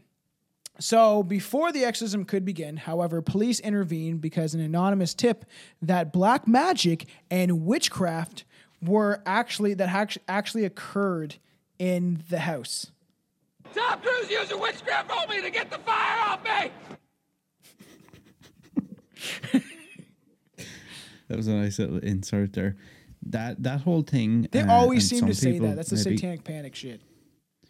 From other parts of the world, maybe won't understand this as much. You know, maybe in the states and even in Canada and stuff. But over here and in the UK and stuff, and especially at this time, uh, it would have been while it probably wasn't on paper as like against the law. Something like that would have been like massively frowned upon to the point where you would have had like the police get involved and Oh, them trying to do an exorcism? Exorcism? yeah, like they, they, they, there was probably no I've actual grounds there. time, so so people know in context. Um, you know, while while they probably weren't technically breaking any laws on paper, Yeah. uh, back then I think it's it's really not out of the realm of possibility. Like once the police heard this and the community probably went, yeah, you need to go and fucking tell Oh, them to like. so because yeah, because essentially, if it it, ha- it doesn't happen over here. Like I've never heard, and it'd be cool if there was, but I've never heard an, an exorcism happening in in Canada. Um, I'm sure, like in But indigenous culture, they in culture they would have like um because they believe in I think some really crazy cool shit. But it's the the, old, the spirit realm, right? So you could believe in some sort of indigenous culture that um, a spirit attached to somebody, so they would do rituals, kind of like an exorcism, to banish that spirit. So we, I feel like we'd have more of that, but I don't like because it's done by the Catholic Church and stuff like that. I'm sure it's happened once or twice, but it's not like in Europe. But uh, so here's my other question: Then, do you think that if it was happening, that it would be something that the police would even bother to get involved in? You wouldn't think so. You'd be like, but then you know, Yeah, and that's the what I mean, police like, walk in and over they're, here, they're doing a wet T-shirt contest with a 15 year old. They're like, "We're trying to exercise her, okay? She needs her exercise." And they have her on a treadmill in a white T-shirt, and they're throwing water, holy water, at her, which to me is only water blessed by a pedophile. it's just like Yeah. that's true. It is. so fucking crazy. Um, so as this kind of builds up, they want to do the exorcism. They have the police involved. Uh, the move caused so much buzz and controver- a controversy that even the House of Commons discussed the Battersea poltergeist. The first time in history an alleged ghost was the topic of discussion there because they're like, should they do an exorcist? This guy's here in his robe, and for some reason, a child is attached to him everywhere he goes. But like, you know, like, do they do this or do they not do this? Like, should they do it or should they let the the nonsense? Because then, obviously, a lot of these cases, some of these stuff, right, where uh, um, even a child, right, is being possessed or haunted or something happens. Somebody's right; they might have bruises and marks, and then obviously, what would the logical answer be? Somebody in the family is abusing her. So that also comes Yeah. into play. Because isn't that off one of the Conjuring movies, or it's off of some sort of haunting movie, where they think it's the husband or the boyfriend or something that like is essentially bruising the chick up, and and I, I won't remember what it is, but to me that also It sounds comes into yeah. an account, right? Because you have to think about what the police would think. They have to think logically, quotations. Yeah, like they're not they're not their first thing isn't going to be to write a police report and be like, okay, yeah, spooky invisible Donald. Yeah, Donald. They named after. Donald The Duck. so first they thing they're going to do is is yeah, is like look at the family and and probably more more often not the men in the family. And be It's like, always okay, it's it's always that way. According to Yeah, he's probably yeah. smashing her back doors in. Jesus. It's like uh um it's like Amber Alerts. It always seems to be a family member, never fucking somebody in government. That would never happen. Um so so it kind of builds up, and after uh, the disrupted attempt at an exorcism, uh, Chibbett, good old Chippy boy, uh, Chib as they called him, suggests a form of communication similar to a spirit board. Uh, he laid out cards in each letter of the alphabet on the table. Then Donald would tap on Chibbett's uh, pointer at the right letter. So he had some sort of like fucking teacher pointer, you know, when they slap at the board. That's what I would picture. But at the same time, how do you know if this guy is telling the truth? So is he just like lightly holding it and then the spirit's supposed to tap it like a Ouija board? You know, it's supposed to be light so something else can take a hand of you. Now you hold a drumstick like that?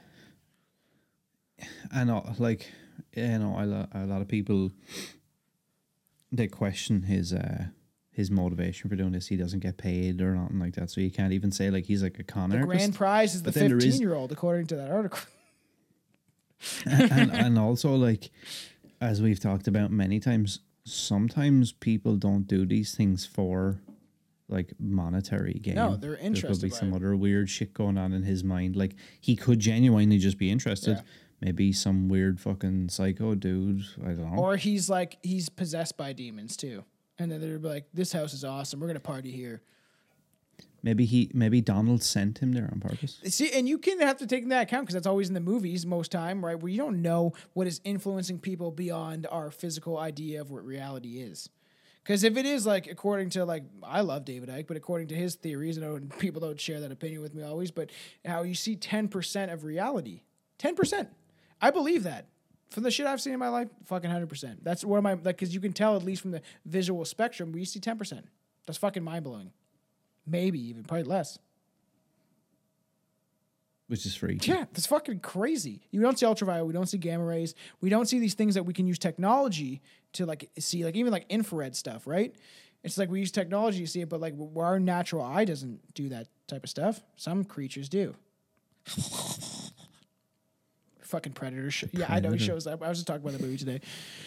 Um, it's fucking so. They finally like they want they're going to try to communicate with this poltergeist uh, in a meaningful way, and they claim uh, this is when the revelations uh, were startling.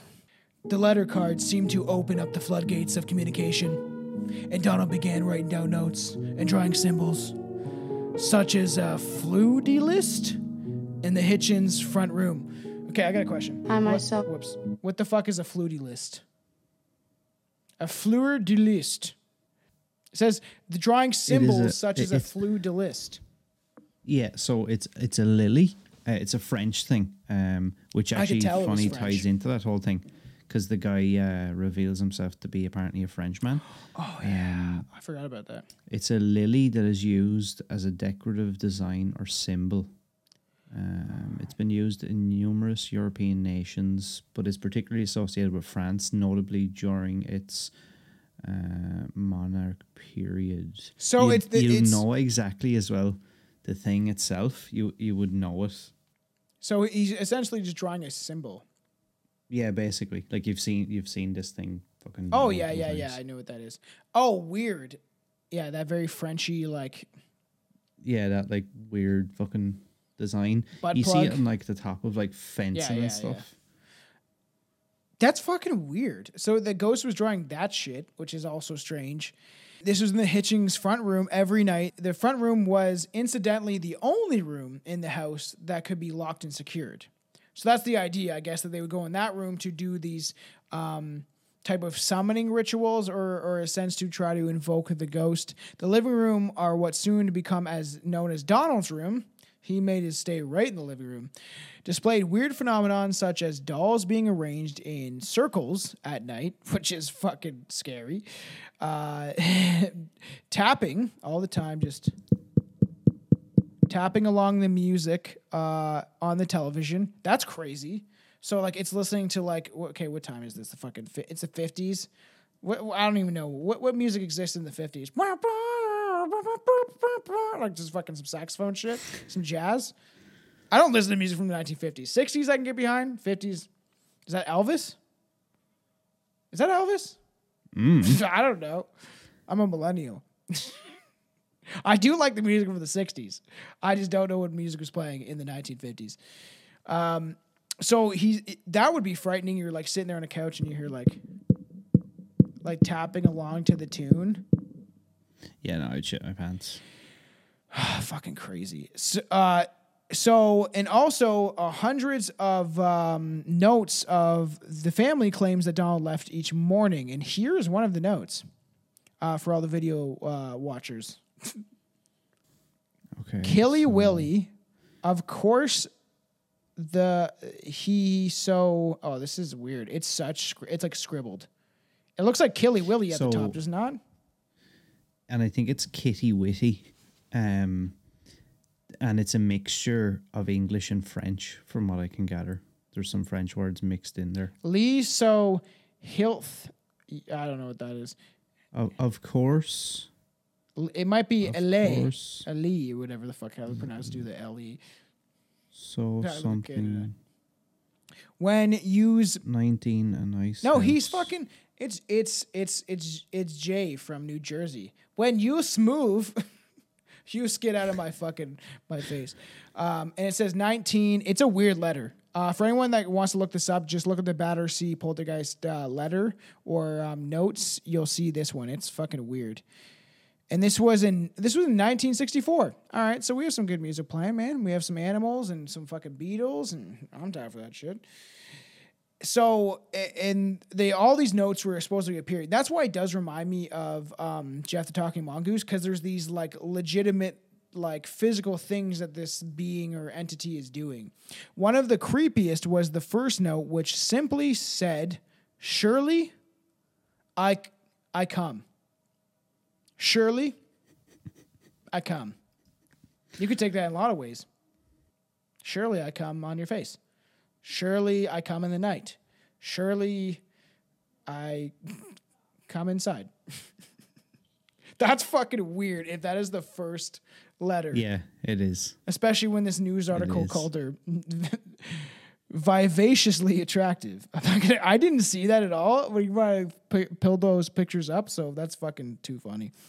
The spirit claimed he was a French, he was French royalty, and not just any member of the royal family. Donald claimed that he was Lost Dolphin, uh, Louis uh, Louis Charles, the son of Louis. The what's XV one?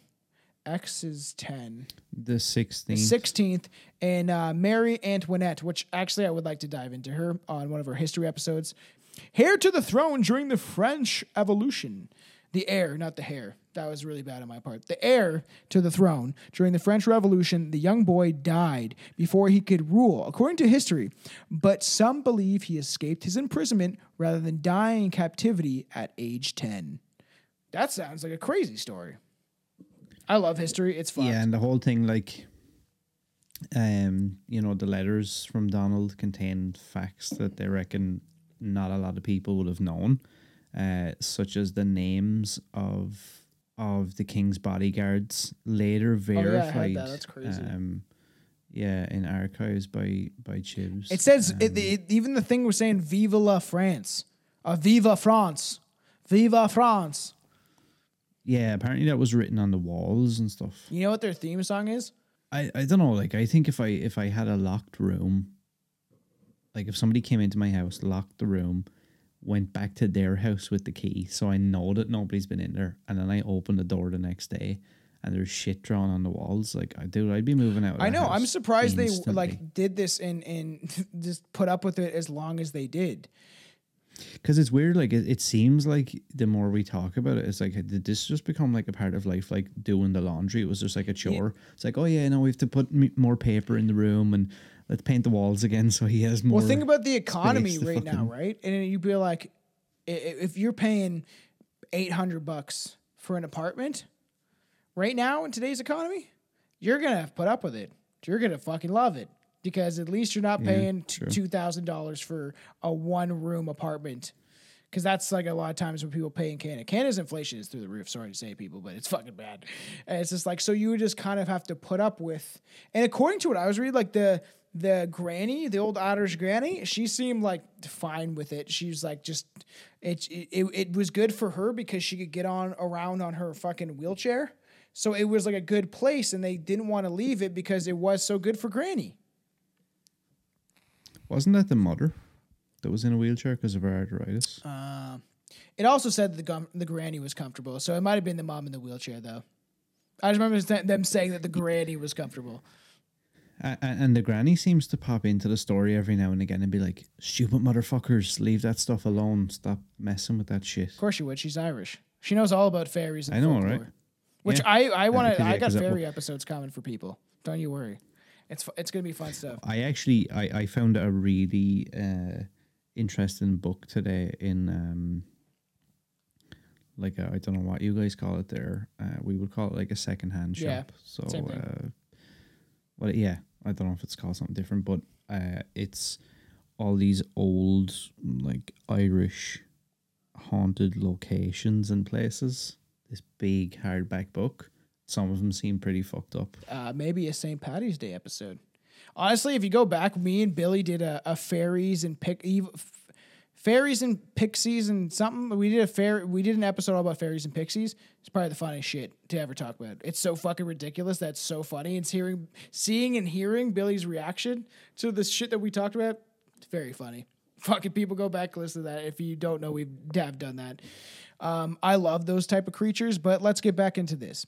So the handwriting analysis pointed out to Shirley as the writer of the notes, according to this, but that doesn't explain her knowledge of obscure facts that were later verified to be true. Despite Donald claiming he was scared, the alleged haunting continued to worsen. Donald wasn't done with the Hitching family by any means. Shirley claimed the worst period for the haunting was in spring 1956, a few months after the Battersea poltergeist allegedly started his reign of terror. She said, What had been a bad tempered spirit turned into a demanding and outright violent. Donald started making. I keep changing her voice. British. Donald kept starting to demand, wanting to hear him. To. Okay, I was gonna. Oh, you had it there. You had it that time. British, British, uh, I got on the British. Uh, Don, that's how I gotta do it.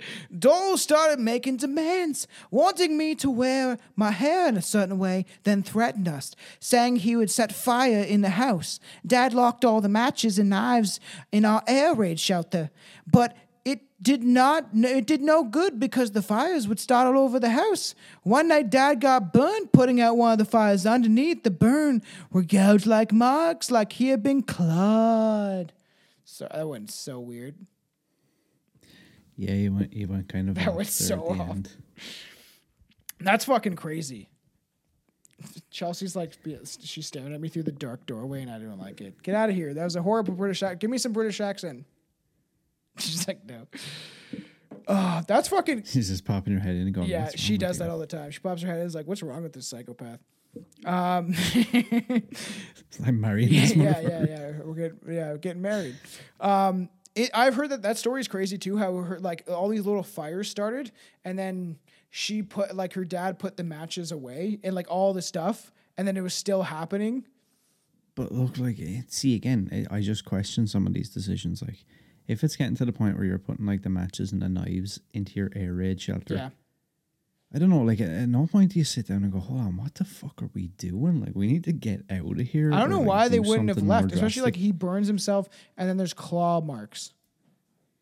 the the the next part of the story is probably the part I find maybe most unsettling, to be honest. With the The alleged haunting also got worse for Shirley's grandmother, Ethel. That's a that's an old lady name for sure. The Hitchings claimed that Donald tried to push Ethel down the stairs in October 1956. Then the floating objects began whispering and speaking in the voice of Ethel's mother. That is fucking frightening. This caused Ethel so much distress, the family ultimately blamed her stroke and subsequent death on the incident. I could see that. That's fucking frightening. What is this? Um, yeah, like is this Beauty and the Beast? You got a fucking like goddamn candlestick talking to you, and his mother's a fucking teapot, and Wait, that the gay guy's the candle. Lumiere or whatever the the fuck gay you call candle. Um, And then Chip, and Chip turned like uh, that whole that whole fucking movie's weird. um, yeah, that whole thing, like, s- so apparently it was October 1956. That's crazy. I did not know that because I went in this a little blind because I found this a couple weeks ago. That's crazy. Like that, it's so wild. Objects started to float around the room, and then the room became filled with whispering voices. Then came one particular voice, an Irish woman. Shirley recalls Nan went to bits because it was her own mother's voice. She spoke back to it and went to her room. She had a stroke a few days later and died shortly afterwards. That's fucking crazy. I would blame if that like, happened to someone I knew, my grandmother, my mom, anyone. I would think that was the ghost.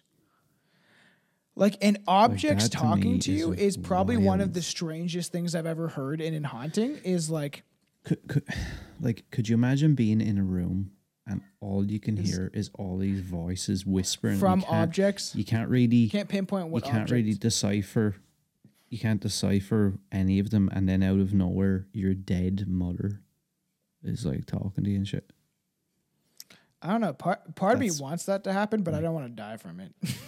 I was like, I want to experience like- that shit. Absolutely That's why it, it fascinates me, and I would love to be an experiment. And I don't know if it'll ha- ever happen, but I don't want to do it too old because I might die. But like to, I've said this before, to go to a haunted location where it's said to be extremely haunted and take mushrooms, like not a lot, but like a gram, I gram and a half kind of thing, just enough where you kind of get to that next level of like mind, thought, reality. It would be because I don't fear really. You're not supposed to feel fear, fear, feel fear because a lot of the older tribes that would use it, they would use it in war. On our Soldiers of uh, War episode, that's our so, uh, Soldiers on Drugs episode that's now on the Patreon. That shit's crazy. Like the um, Swahili, so uh, some of the tribes used Mm-hmm. to like chew mushrooms to go to battle. Crazy. I want to do it in, in a haunting location. kind of kind of seems like a good idea in a way. Um yeah, That's like the, the this whole thing is like so strange. Um and then like the family kind of at this point were like accustomed to the whole thing. Yeah, the thing. mom loved the Um, ghost. G- gave him breakfast every uh, morning, cooked apparently- him in a little like um, what's that called apron. This this is another thing I find weird that the the events weren't confined to the house. Uh, Shirley was sacked from her part time job as a seamstress uh, when Scissors disappeared, and she was forced to admit to the managers that she was the poltergeist girl. Um, in 1964, they moved uh, about a 15 minute walk away from the original house, but the activity continued. Fifteen minute walk. That's gonna make a big difference. I want to mention this that yeah, I didn't know, know. right? I'd be moving country. So Donald also had a strange obsession, and that's why I think we're showing a, a picture for all the auto listeners um, of Shirley older, like she looks like maybe early 20s, 18, 19 maybe, and she's holding a picture. And to me, this is probably the famous actor because Donald, this ghost, also had a strange obsession with actor J- uh, Jeremy Spencer threatened to harm him if Shirley didn't meet him. So I feel like the pictures holding up look like, like an old like celebrity. Um, what would you call that? Uh, what do they call when you have the um, headshot of a, an old celebrity, right? And it, uh, I, I might not be him, but I have a feeling it is. I didn't want to look it up, but perhaps coincidentally, uh, Spencer suffered a non-fatal accident soon after the alleged spirits issued the threat. That's fucking You weird. see the whole thing yeah the whole thing right let me for a second be the person even though this is not how i feel let me uh be the person who doesn't believe in any of this right how obscure is this Yeah. hoax To, to, to have all these Like, coincidental random. things happen. yeah and like all these weird like random things and why why pick that random actor why pick this random french man and this story like where was a fucking 12 year old girl gonna come up with that like I know it's fucking nuts. Like in uh, this, when I And looked this like up and I was like, and you can't find a lot of stuff on this. You can't. I found I think the most in depth articles that I could find on this because it's not as well known as some of these other cases that have article after article, all these internet archives of stuff, like just like all these like uh, you know, um, ThoughtCo or all these different websites that do that. Of like, what interests you? I've used some of those w- uh, websites, stuff like that, for research because they lay it out pretty nicely. But the thing is, you don't see a lot on this. Even I was talking to Anton about this case. He's like, I can't find like anything really on it. Yeah, and you you, you can't um you know you can't say oh well you know she could have researched stuff on the internet or whatever. Like it's it's the fifties. You can't do that. It, yeah, you So- can't explain that in, Yeah, in that like- um, form at all.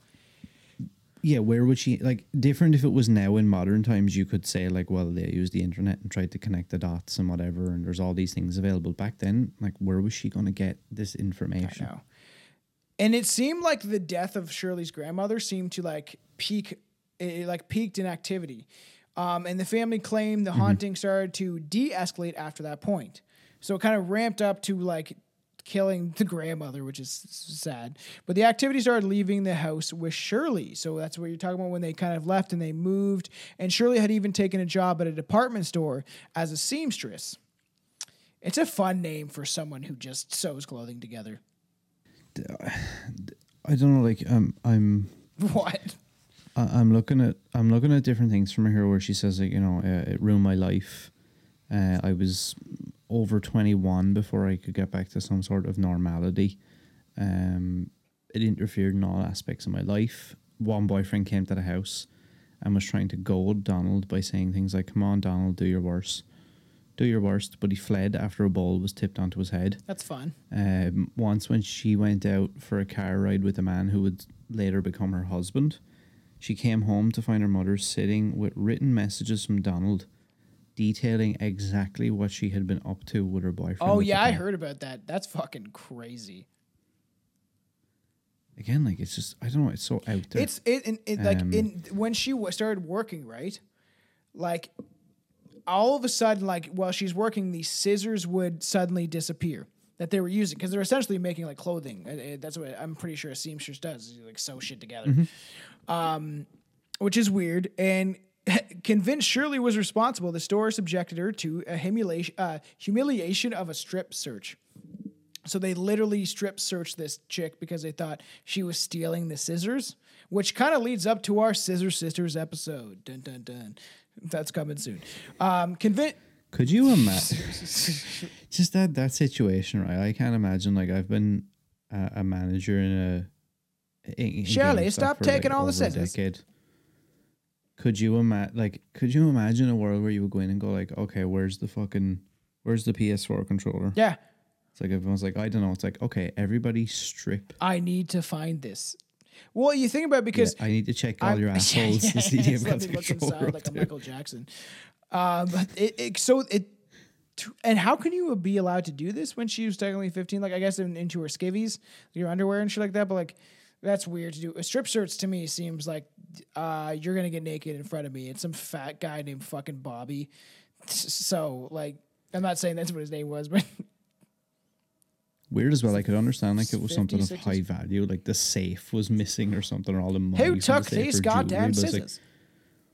It's like fucking scissors. Like, come on. promoting her to admit that she that she was the poltergeist girl in quotations. I'm the poltergeist girl. Don't you know me? She she was subsequently fired when she told her she was the poltergeist girl. At this point, the Battersea poltergeist allegedly followed Shirley to an appearance on the BBC News, where those in studio reported hearing tapping noises.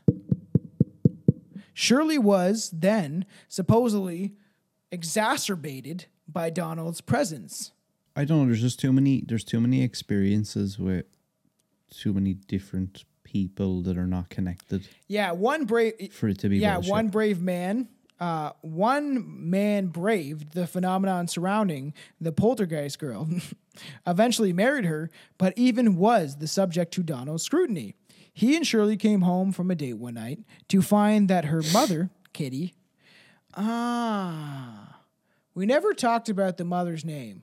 So this note that we have Kitty. Kitty Witty. Witty, because that's the mother. Huh. Interesting. And uh, so they came up that Kitty had stayed up. It's like uh, that 70s show. They stayed up waiting for her, uh, but not alone. Donald had written messages about her waiting alongside Kitty for the couple to return. Like you said earlier, how it like was writing, knowing what the couple was doing through these notes. But how do we know the mom wasn't writing them? This Like, is yeah, um, this is um, the thing. So Donald had been writing messages to everyone, which is crazy. And in 1964, they had finally had enough and they moved away. And the house at 63 Wycliffe Road was demolished in the late 60s. So it was gone, and she was still being affected by these ghosts. And the weird thing is, they demolished it, right? So that you're acknowledging that something weird happened there, or maybe you're building something new. But according to what I have, no other houses was built on the site. But the family claimed Donald's haunting continued. I don't know that that because normally something like that would, I guess, in a lot of times stop the whole thing. Yeah, being a, a house demolished and having energy. Because essentially, like what I've said before on the show, right, is like um, we've used Ouija boards in graveyards. Never got anything, which is like always proves to me that like it exists because there's certain places I've been where it won't work. Um, or if somebody's hand's not touching it, which it seems shady as fuck. But the one time it, it wouldn't work unless I was touching it. I was with a bunch of people, and it said because like it's I, I- it was my Ouija board because it's my possession that it it's a cult. It, it has to be like used by me, and I was not pushing shit. Like and even in my maybe my subconscious is super powerful when I was doing stuff, but I literally go into it just lightly touching my fingers, not really trying to have it move whatsoever. And it wouldn't. They would literally would start moving fast as soon as I touched it, and all these other people had their hands on it. Sounds shady on my part, but I'm being honest. You're a Yeah, con man. uh, well, I wasn't getting any money from this. Uh, but we've used in we, uh, graveyards doesn't work because I've always said like these people that die in these these energies that stay on this earth somehow bound to it, or feel like they have unfinished business or whatever it really is, or if you feel stuck because. Um, like I've said the story before, Chelsea's mom uh, during when she went to a psychic, she saw her one of her ex husbands, and he died and didn't know he was dead. He was like walking around and and like trying to talk to people and didn't know he was dead. Is that fucked up, man? And it's like super late where That's you are right now too, so it's even creepier. What is it? One It's a.m. crazy. It's only at eight ten here, and I haven't even ate dinner and done anything because I wanted to really get into this shit. So, and the thing is, you these people would go like it kind of shows in even the Conjuring of the one spirit that attaches to the house and it stays where it wants to go, essentially where it feels comfortable in. So spirits would gravitate towards being where they're comfortable and where, eh, you know what I mean, where they want to be. So even after Shirley moved out, you know, she got her own, she got married, she had a child. She claimed Donald persisted until 1968. Now in West Sussex, Donald seemed content leaving messages regarding her parents' activities in London. Then one day, Donald announced he was leaving. I can't fucking do a tall duck. I tried, man. I never communicated with Shirley again. After living with the alleged spirit for 12 years, Shirley's mother felt as if Donald's departure was a loss to be mourned, but Shirley and her father felt no such grief, and they were thrilled, thrilled to see him go. And what I what I was like researching, um, we're literally bringing this to a close, but that his um, the mother like seemed to. Uh, seem to like view him as like a son or something. Like you got to be kind of a little bit mentally not stable to be like, I miss my ghost son. Yeah. Uh, I don't know that that I see, and again that that kind of, I think situations like that then breeds life into the whole like skeptical side where people are like, see, she's fucked Yeah. in the head. I told you it's all her like figment of her imagination or whatever. She was like keeping this shit going. Um. Do you have anything on the rest of the story? Because that's not So it is. exactly If this end. alleged poltergeist story sounds like an ideal material for a horror movie or TV, Blumhouse is coming out with it. It's what you mentioned. So that's pretty much where I had it. Because it's, uh, essentially, um, people are working on stories for this. Is how it's ending. Because essentially, there's a um, there's also two companies also that have the rights that are supposed to be bought. Because to me, then okay. At the end of your life, she didn't seem to want to sell this or talk about it, but now she's like, "I'll give you the rights in the story. Give me a couple of pounds." So the the tale didn't actually end there. Um, it she in an interview she revealed that in the 1980s a medium had approached her at a craft fair.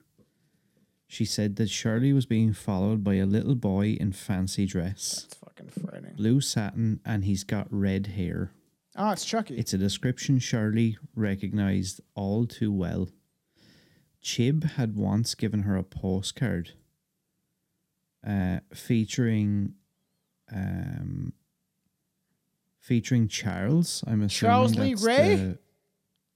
The, fucking uh, Louis the Sixteenth or whatever yeah. uh, wearing a blue satin suit and featuring red hair.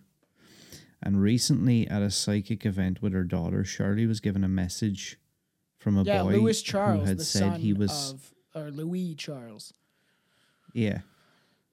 Uh, Shirley was given a message from a boy who said he was sorry for all that he had done. Um, Danny, the host of the podcast, says, um, I definitely think that Donald was some form of ghost and he was certainly messing with the Hitchings family. Dr. O'Keeffe is uh, similarly circumspect. If you take all of the witness testimonies at face value, there can only be one possible explanation for one or two of the phenomena and that's something paranormal. The knocking at the beginning is convincing because it was witnessed by so many people, including the police. But there are problems with eyewitness accounts, he says. Fear and sleep deprivation can make you think an object is moving by itself. We also can't discount that someone in the family or Shirley herself wrote the letters and wall messages. That's Um, fucking a live. I didn't know this. A live show of the Batter, Battersea Poltergeist podcast began touring, and includes new witnesses who have reported further poltergeist activity in the area where the one, where the house once stood. It's a Bermuda Triangle of the paranormal. That's crazy. One one show about one case of a poltergeist can do a live show and we can't afford it yet? Come on. I Come know, on. right? I, I was looking at an article on the Daily Mail um, I have that somewhere. website about this, and they Mail have um, what I have. there's a comment underneath it and like people are saying like yeah fake story i don't know fake perhaps and all this stuff. And then somebody's like uh, i was a total non-believer in spirits. That was until i saw someone in the middle of the night standing over me when i awoke from my sleep. It wasn't a dream it was real and extremely scary. That was over 50 years ago and i remember this as vividly as if it was yesterday. Yeah, that's how I feel about my shadow people experience. That's what I. That's why I read that out because it, it kind of reminds me of what you said. And um, uh, fucking Ch- Chelsea's sister, as she probably won't mind me say, like she saw her her grandfather like peeking over the bed. stop. Isn't that Stop, crazy? Stop, stop, stop. That that freaks me. I don't out. like the peeking thing. Like that's fucking. That's I'm doing the thing. Yeah, it's yeah. dude. Then the, the, the thing is that's crazy. No wonder when like me and Chelsea are connected the way we are because she had her own experiences with Ouija boards. Like she used to have this like teddy bear always fall off um her like top of her like TV like cabinet thing um because she asked for a ghost to do it and it would do it repetitively all the time to let her know that it was a good spirit but let her know it was there and isn't Dude, I have chills at the thought of the the granddad fucking. just looking. See, and, and when fucking Chelsea told that story, I was like, frightening. That is so scary to me. Is like that idea, and even if That it's would someone you know, literally- it's still frightening. make me shit my pants. That would be like the. I always told my worst. grandfather to send me a sign, which who knows, he probably would, because he didn't believe in the afterlife, and and, and like, or he, I feel like he did, and then at the end of his life, he was like, "We're all going to fucking in the dirt," like just like Barry came, like what most old people do is they they think that it's all over and they couldn't give a shit and, and kind of thing, right? And he, and I always told him to visit me, but then part of me is like, maybe don't do that. I don't want to see you stand at the end of my fucking bed. Um, Yeah, don't do it in that way. Do it in like a cool, like chill way. Don't come up with the fucking end of the bed. to tell like, you this story, um, to end this off, because if you go back and listen to the Bewitched Banter episode, uh, where I did mention this, but my buddy that I get my haircut by, um, his friend is like been plagued by ghosts and had a lot of weird ghost experiences and claimed his ghost was haunt, like his house was haunted. So, um, he like his son kept saying he saw uh, Mr. Fox. Okay, his son wakes up and he keeps seeing this like dark entity, this this shadow thing in his room.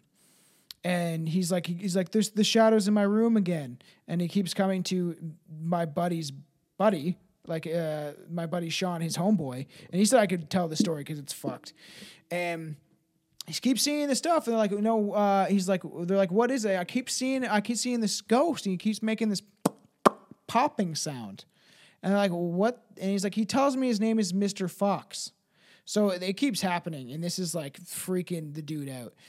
And then they um they go to their like it's a family event and the guy's dad's there and that the the father of the son that's hearing all this stuff and seeing all this the this weird shadow person and then he's like he keeps talking about like seeing this thing called Mr. Fox and then his his grandfather, the boy's grandfather, the guy's dad, is like, Mr. Fox is my dad. Is that fucking weird? And then he's like, he keeps hearing these popping sounds. He's like, my dad used to smoke on a pipe. Is that fucking crazy? And then get this, they're out for a walk near a park. And then some kid yells, Hey, turn around. And there was a fox behind them. And my buddy says, he this guy doesn't lie. Like this is like he's like he would never tell me this. He's he's been interested by this stuff his whole life and he's had a lot of like experiences not even wanting it at all. And that story, I said, I was like, "You like legit, man?" Because I was like, "I'll tell on the podcast." And he's like, "Yeah, you can tell," because he he knows I do the show and stuff. And I was like, "Yeah," like it's he's like, "You can tell it. It's fucking frightening." Because he's like, "I," because I asked him, I was like, "Do you believe in this stuff?" Because I always he sits there and cuts my hair, and he asked what's going on with the show, right? So I'm like, "Man, that's fucking frightening, isn't it?" That's a horror movie, man. and, and like you know it's probably if that is the case and that's the experience it's probably not done in a malicious way but for some reason It looks reason like it is. it's just freaky. because we don't know what the the reality that exists beyond this is like. It could be like according to what I've heard um, about people who astral project, it looks like this world but a lot darker. But the thing is, if you were on the other side and you were just visiting, you feel like it'd be like a light bound thing that you could just kind of see everything in. Because according to um, something I would love to get into is like near death experiences, which we never really talked about on the show, which would be really interesting. Is like in um, th- how, seeing these things. There's a guy named Robert uh, Moreau. Uh, I think that's his name, and he he like died for a couple hours or a couple days or something crazy. I remember like hearing about this. David Icke actually brings this up too, how he like see he ends up like leaving his body and he sees like this dark reality. And he said that like everything happens like you think the your life flashed between your eyes. It happens so quickly mm-hmm. that you actually see everything that like there's no lies in this life because when you die um, you will be shown everything. When somebody lied to you, your friends your your your woman your male your whatever you have in your life it'll essentially show you like different versions of their life what they've done how they've influenced your life like all at once. And he's like it's essentially a blast of information of your lifetime here which sounds fucking crazy that shit like it gets like and it gets my mind going on like That's why I do think, considering what we do with the Dahmer episode, if we get our, we've done uh, like a, for the audio listeners, some th- things might get cut, but essentially we down to close to two hours. We down over two hours of talking about this stuff, which, and I, I feel like with me and you, we, we can just lead down this crazy path of discussing these, this sort of things. And um, there's a big potential for us to do some like long form crazy episodes with conspiracies, paranormal, a lot of stuff because I could talk about it all day, and there's like thoughts that I still have, but this case was crazy. yeah this this is one of the the, the stranger ones for sure and just like I'm glad we talked about it. It's crazy. the whole thing how yeah how long it went on and there's a lot of different things so i suppose then but before before we do Yeah. finish it up then as it stands now like having having listened to all the information and all the different stuff that you've listened to and Yeah. heard about it uh like where do you stand on it now um, can you guess that I believe? Uh, I I th- do you really I Wow. think no, not necessarily. Um, I think there's a potential that this was c- could have happened. It could have been. It's it's hard to say because I don't know what to believe anymore, right? Because to me, reality is flimsy as fuck, especially after all the psychedelics that I've done. Like, I would say that it could I, I considering the banging what the neighbors heard and all the things that they kind of tested i believe to an extent that it did exist but they technically could have overhyped it Yeah. is what i might take Yeah, I think I stand on the same kind of, uh, and especially when you hear afterwards, like where, you know, the the mother is like, "Oh damn, i miss you donald Anol's gone." Yeah, it's, a- meanwhile her dildo it- it that they just hid in the cupboard. Believe- it's like you can't have that anymore. It's driving you crazy. I do definitely believe that there was there was something going on there, but I think maybe certain people in the family, egged it on a bit or Um, fantasized about it and yeah, and maybe the the mother more so than all, and maybe look, I don't know whether it was a case of she kind of helped it along out of fear or out of like not knowing how to deal with whatever was happening that she couldn't explain away Yeah. logically. Um, and then maybe it just sent her into this like weird delusion. Fear like, does her way of crazy things to your mind, man. Look at it. People were scared of an airborne virus and thought that the mask against their face would protect them from it. Sorry, but look how that turned like out. you know, so it, the idea that that's why obviously you have a world sold in fear, because everything is like that is fear based sells. Uh, because according to what I've seen in the world, the governments love to keep people in fear and people love to be scared. That's why horror movies are so fucking prominent and why people love to experience that because you can do it without knowing you're going to get harmed. Which that's what it was like for me to use some of these uh, occult practices as a kid, which I didn't know what it was. I didn't even know what a cult was. I was just like, I just want to talk to a ghost. I want to see if there's something outside of this reality. And uh, in my mind, I succeeded, and I probably wouldn't go back there unless you and Anton join me, because then we can all hold hands, and then we could all we're all possessed. Everybody's fucked if you have to be possessed. You want to bring people That's with how you. I, that's how we're gonna end this. So, um, this was a lot of fun. I we went way longer than I thought because this idea is so in depth when it comes to the idea of being uh, haunted by a poltergeist seems frightening. I said on the Halloween uh, special that I had a therapist that fucking said that he heard banging in his like cupboards opening and closing after using a Ouija board. It's a frightening thought because I've never had that where it's literally driving you insane where you can't sleep because the amount of noise that is being made. And when we talk about Gef the Talking Mongoose down the road, that's even a huge thing. He like constantly makes noises and shit and fucks with them because he wants to like drive them insane. And maybe it's the ghost doing this, maybe it's their own mind. But it, this one was um I like the I did not know about this case until recently. I had heard, I didn't even realize when you first mentioned it to me. I didn't like draw the parallels. I've heard of this before, but I wasn't. Uh, I never, I never looked at it as in depth as I think we have Yeah. now. It's crazy. Um, final thoughts is uh, everyone stay strange. You know, like there's a lot of stuff coming. You know, we have we have a lot of things uh, in the works. Tons of stuff. Uh, the Patreon is got over 50 episodes that you know normal other po- normally other podcasts would you know make you pay more, but we're doing like a three buck flat thing, and you get like video content, audio content, extra episodes, commentaries. There's a lot of fun stuff on the Patreon. And um, shout out, uh, there's been some new Patreon uh, subscribers, so I'll show you guys out. Um, when I have your names pulled up somewhere. But we appreciate everyone that does tune in and pitch in and you know helps keep the world strange because that's the best way to support us. And uh, there's a lot of stuff coming. I can think of a million things off the top of my head that we've even just kind of talked about doing for both of our shows. I know, yeah, I know. It's, it seems like a constant hey, you thing every do time this? we do another story. Yeah, another ten stories yeah, pop fuck, up. it's crazy.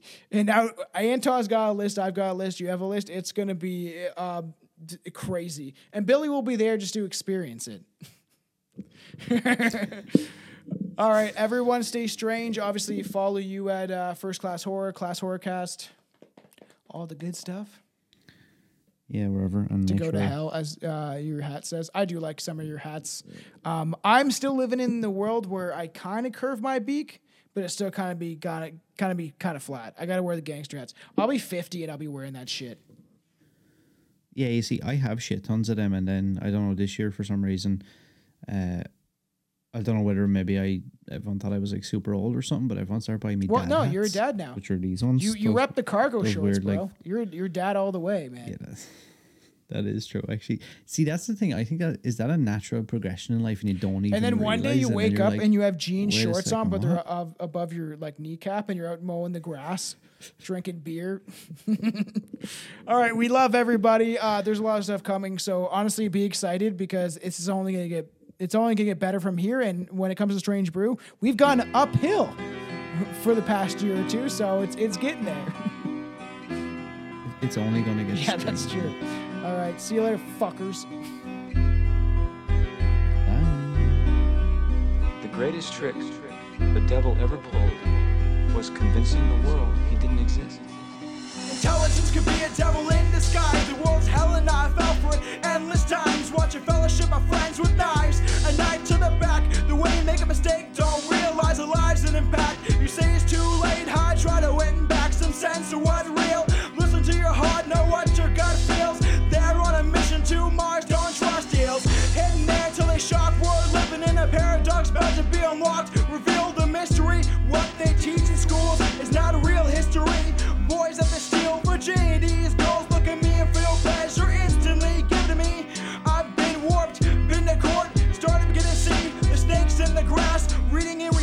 Research and found a way to the facts.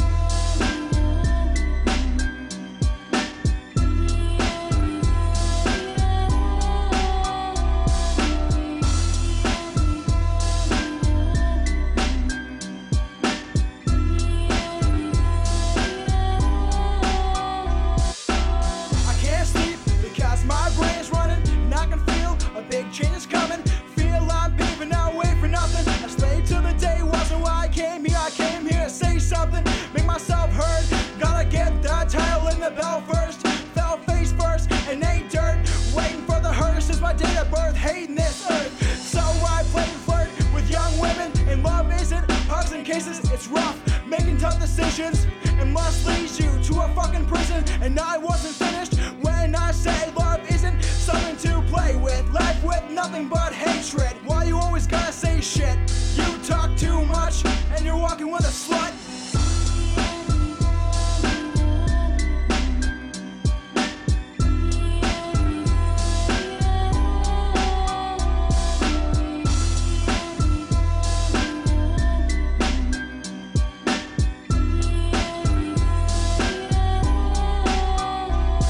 This an experience to learn. We're also an experiment about to turn. On our creator, we're all spiritually birthed into nature. We're all fearful and work as slaves here, thinking our savior will arise from the dead. The government programs lies in your head. We trust a bunch of old men that try to pretend that they're doing what's right for us.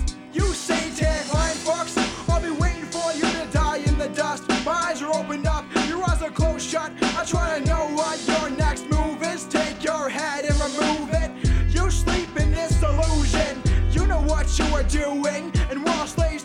amusement park, and you're consumed by the dark, and you will lose your heart. Be smart.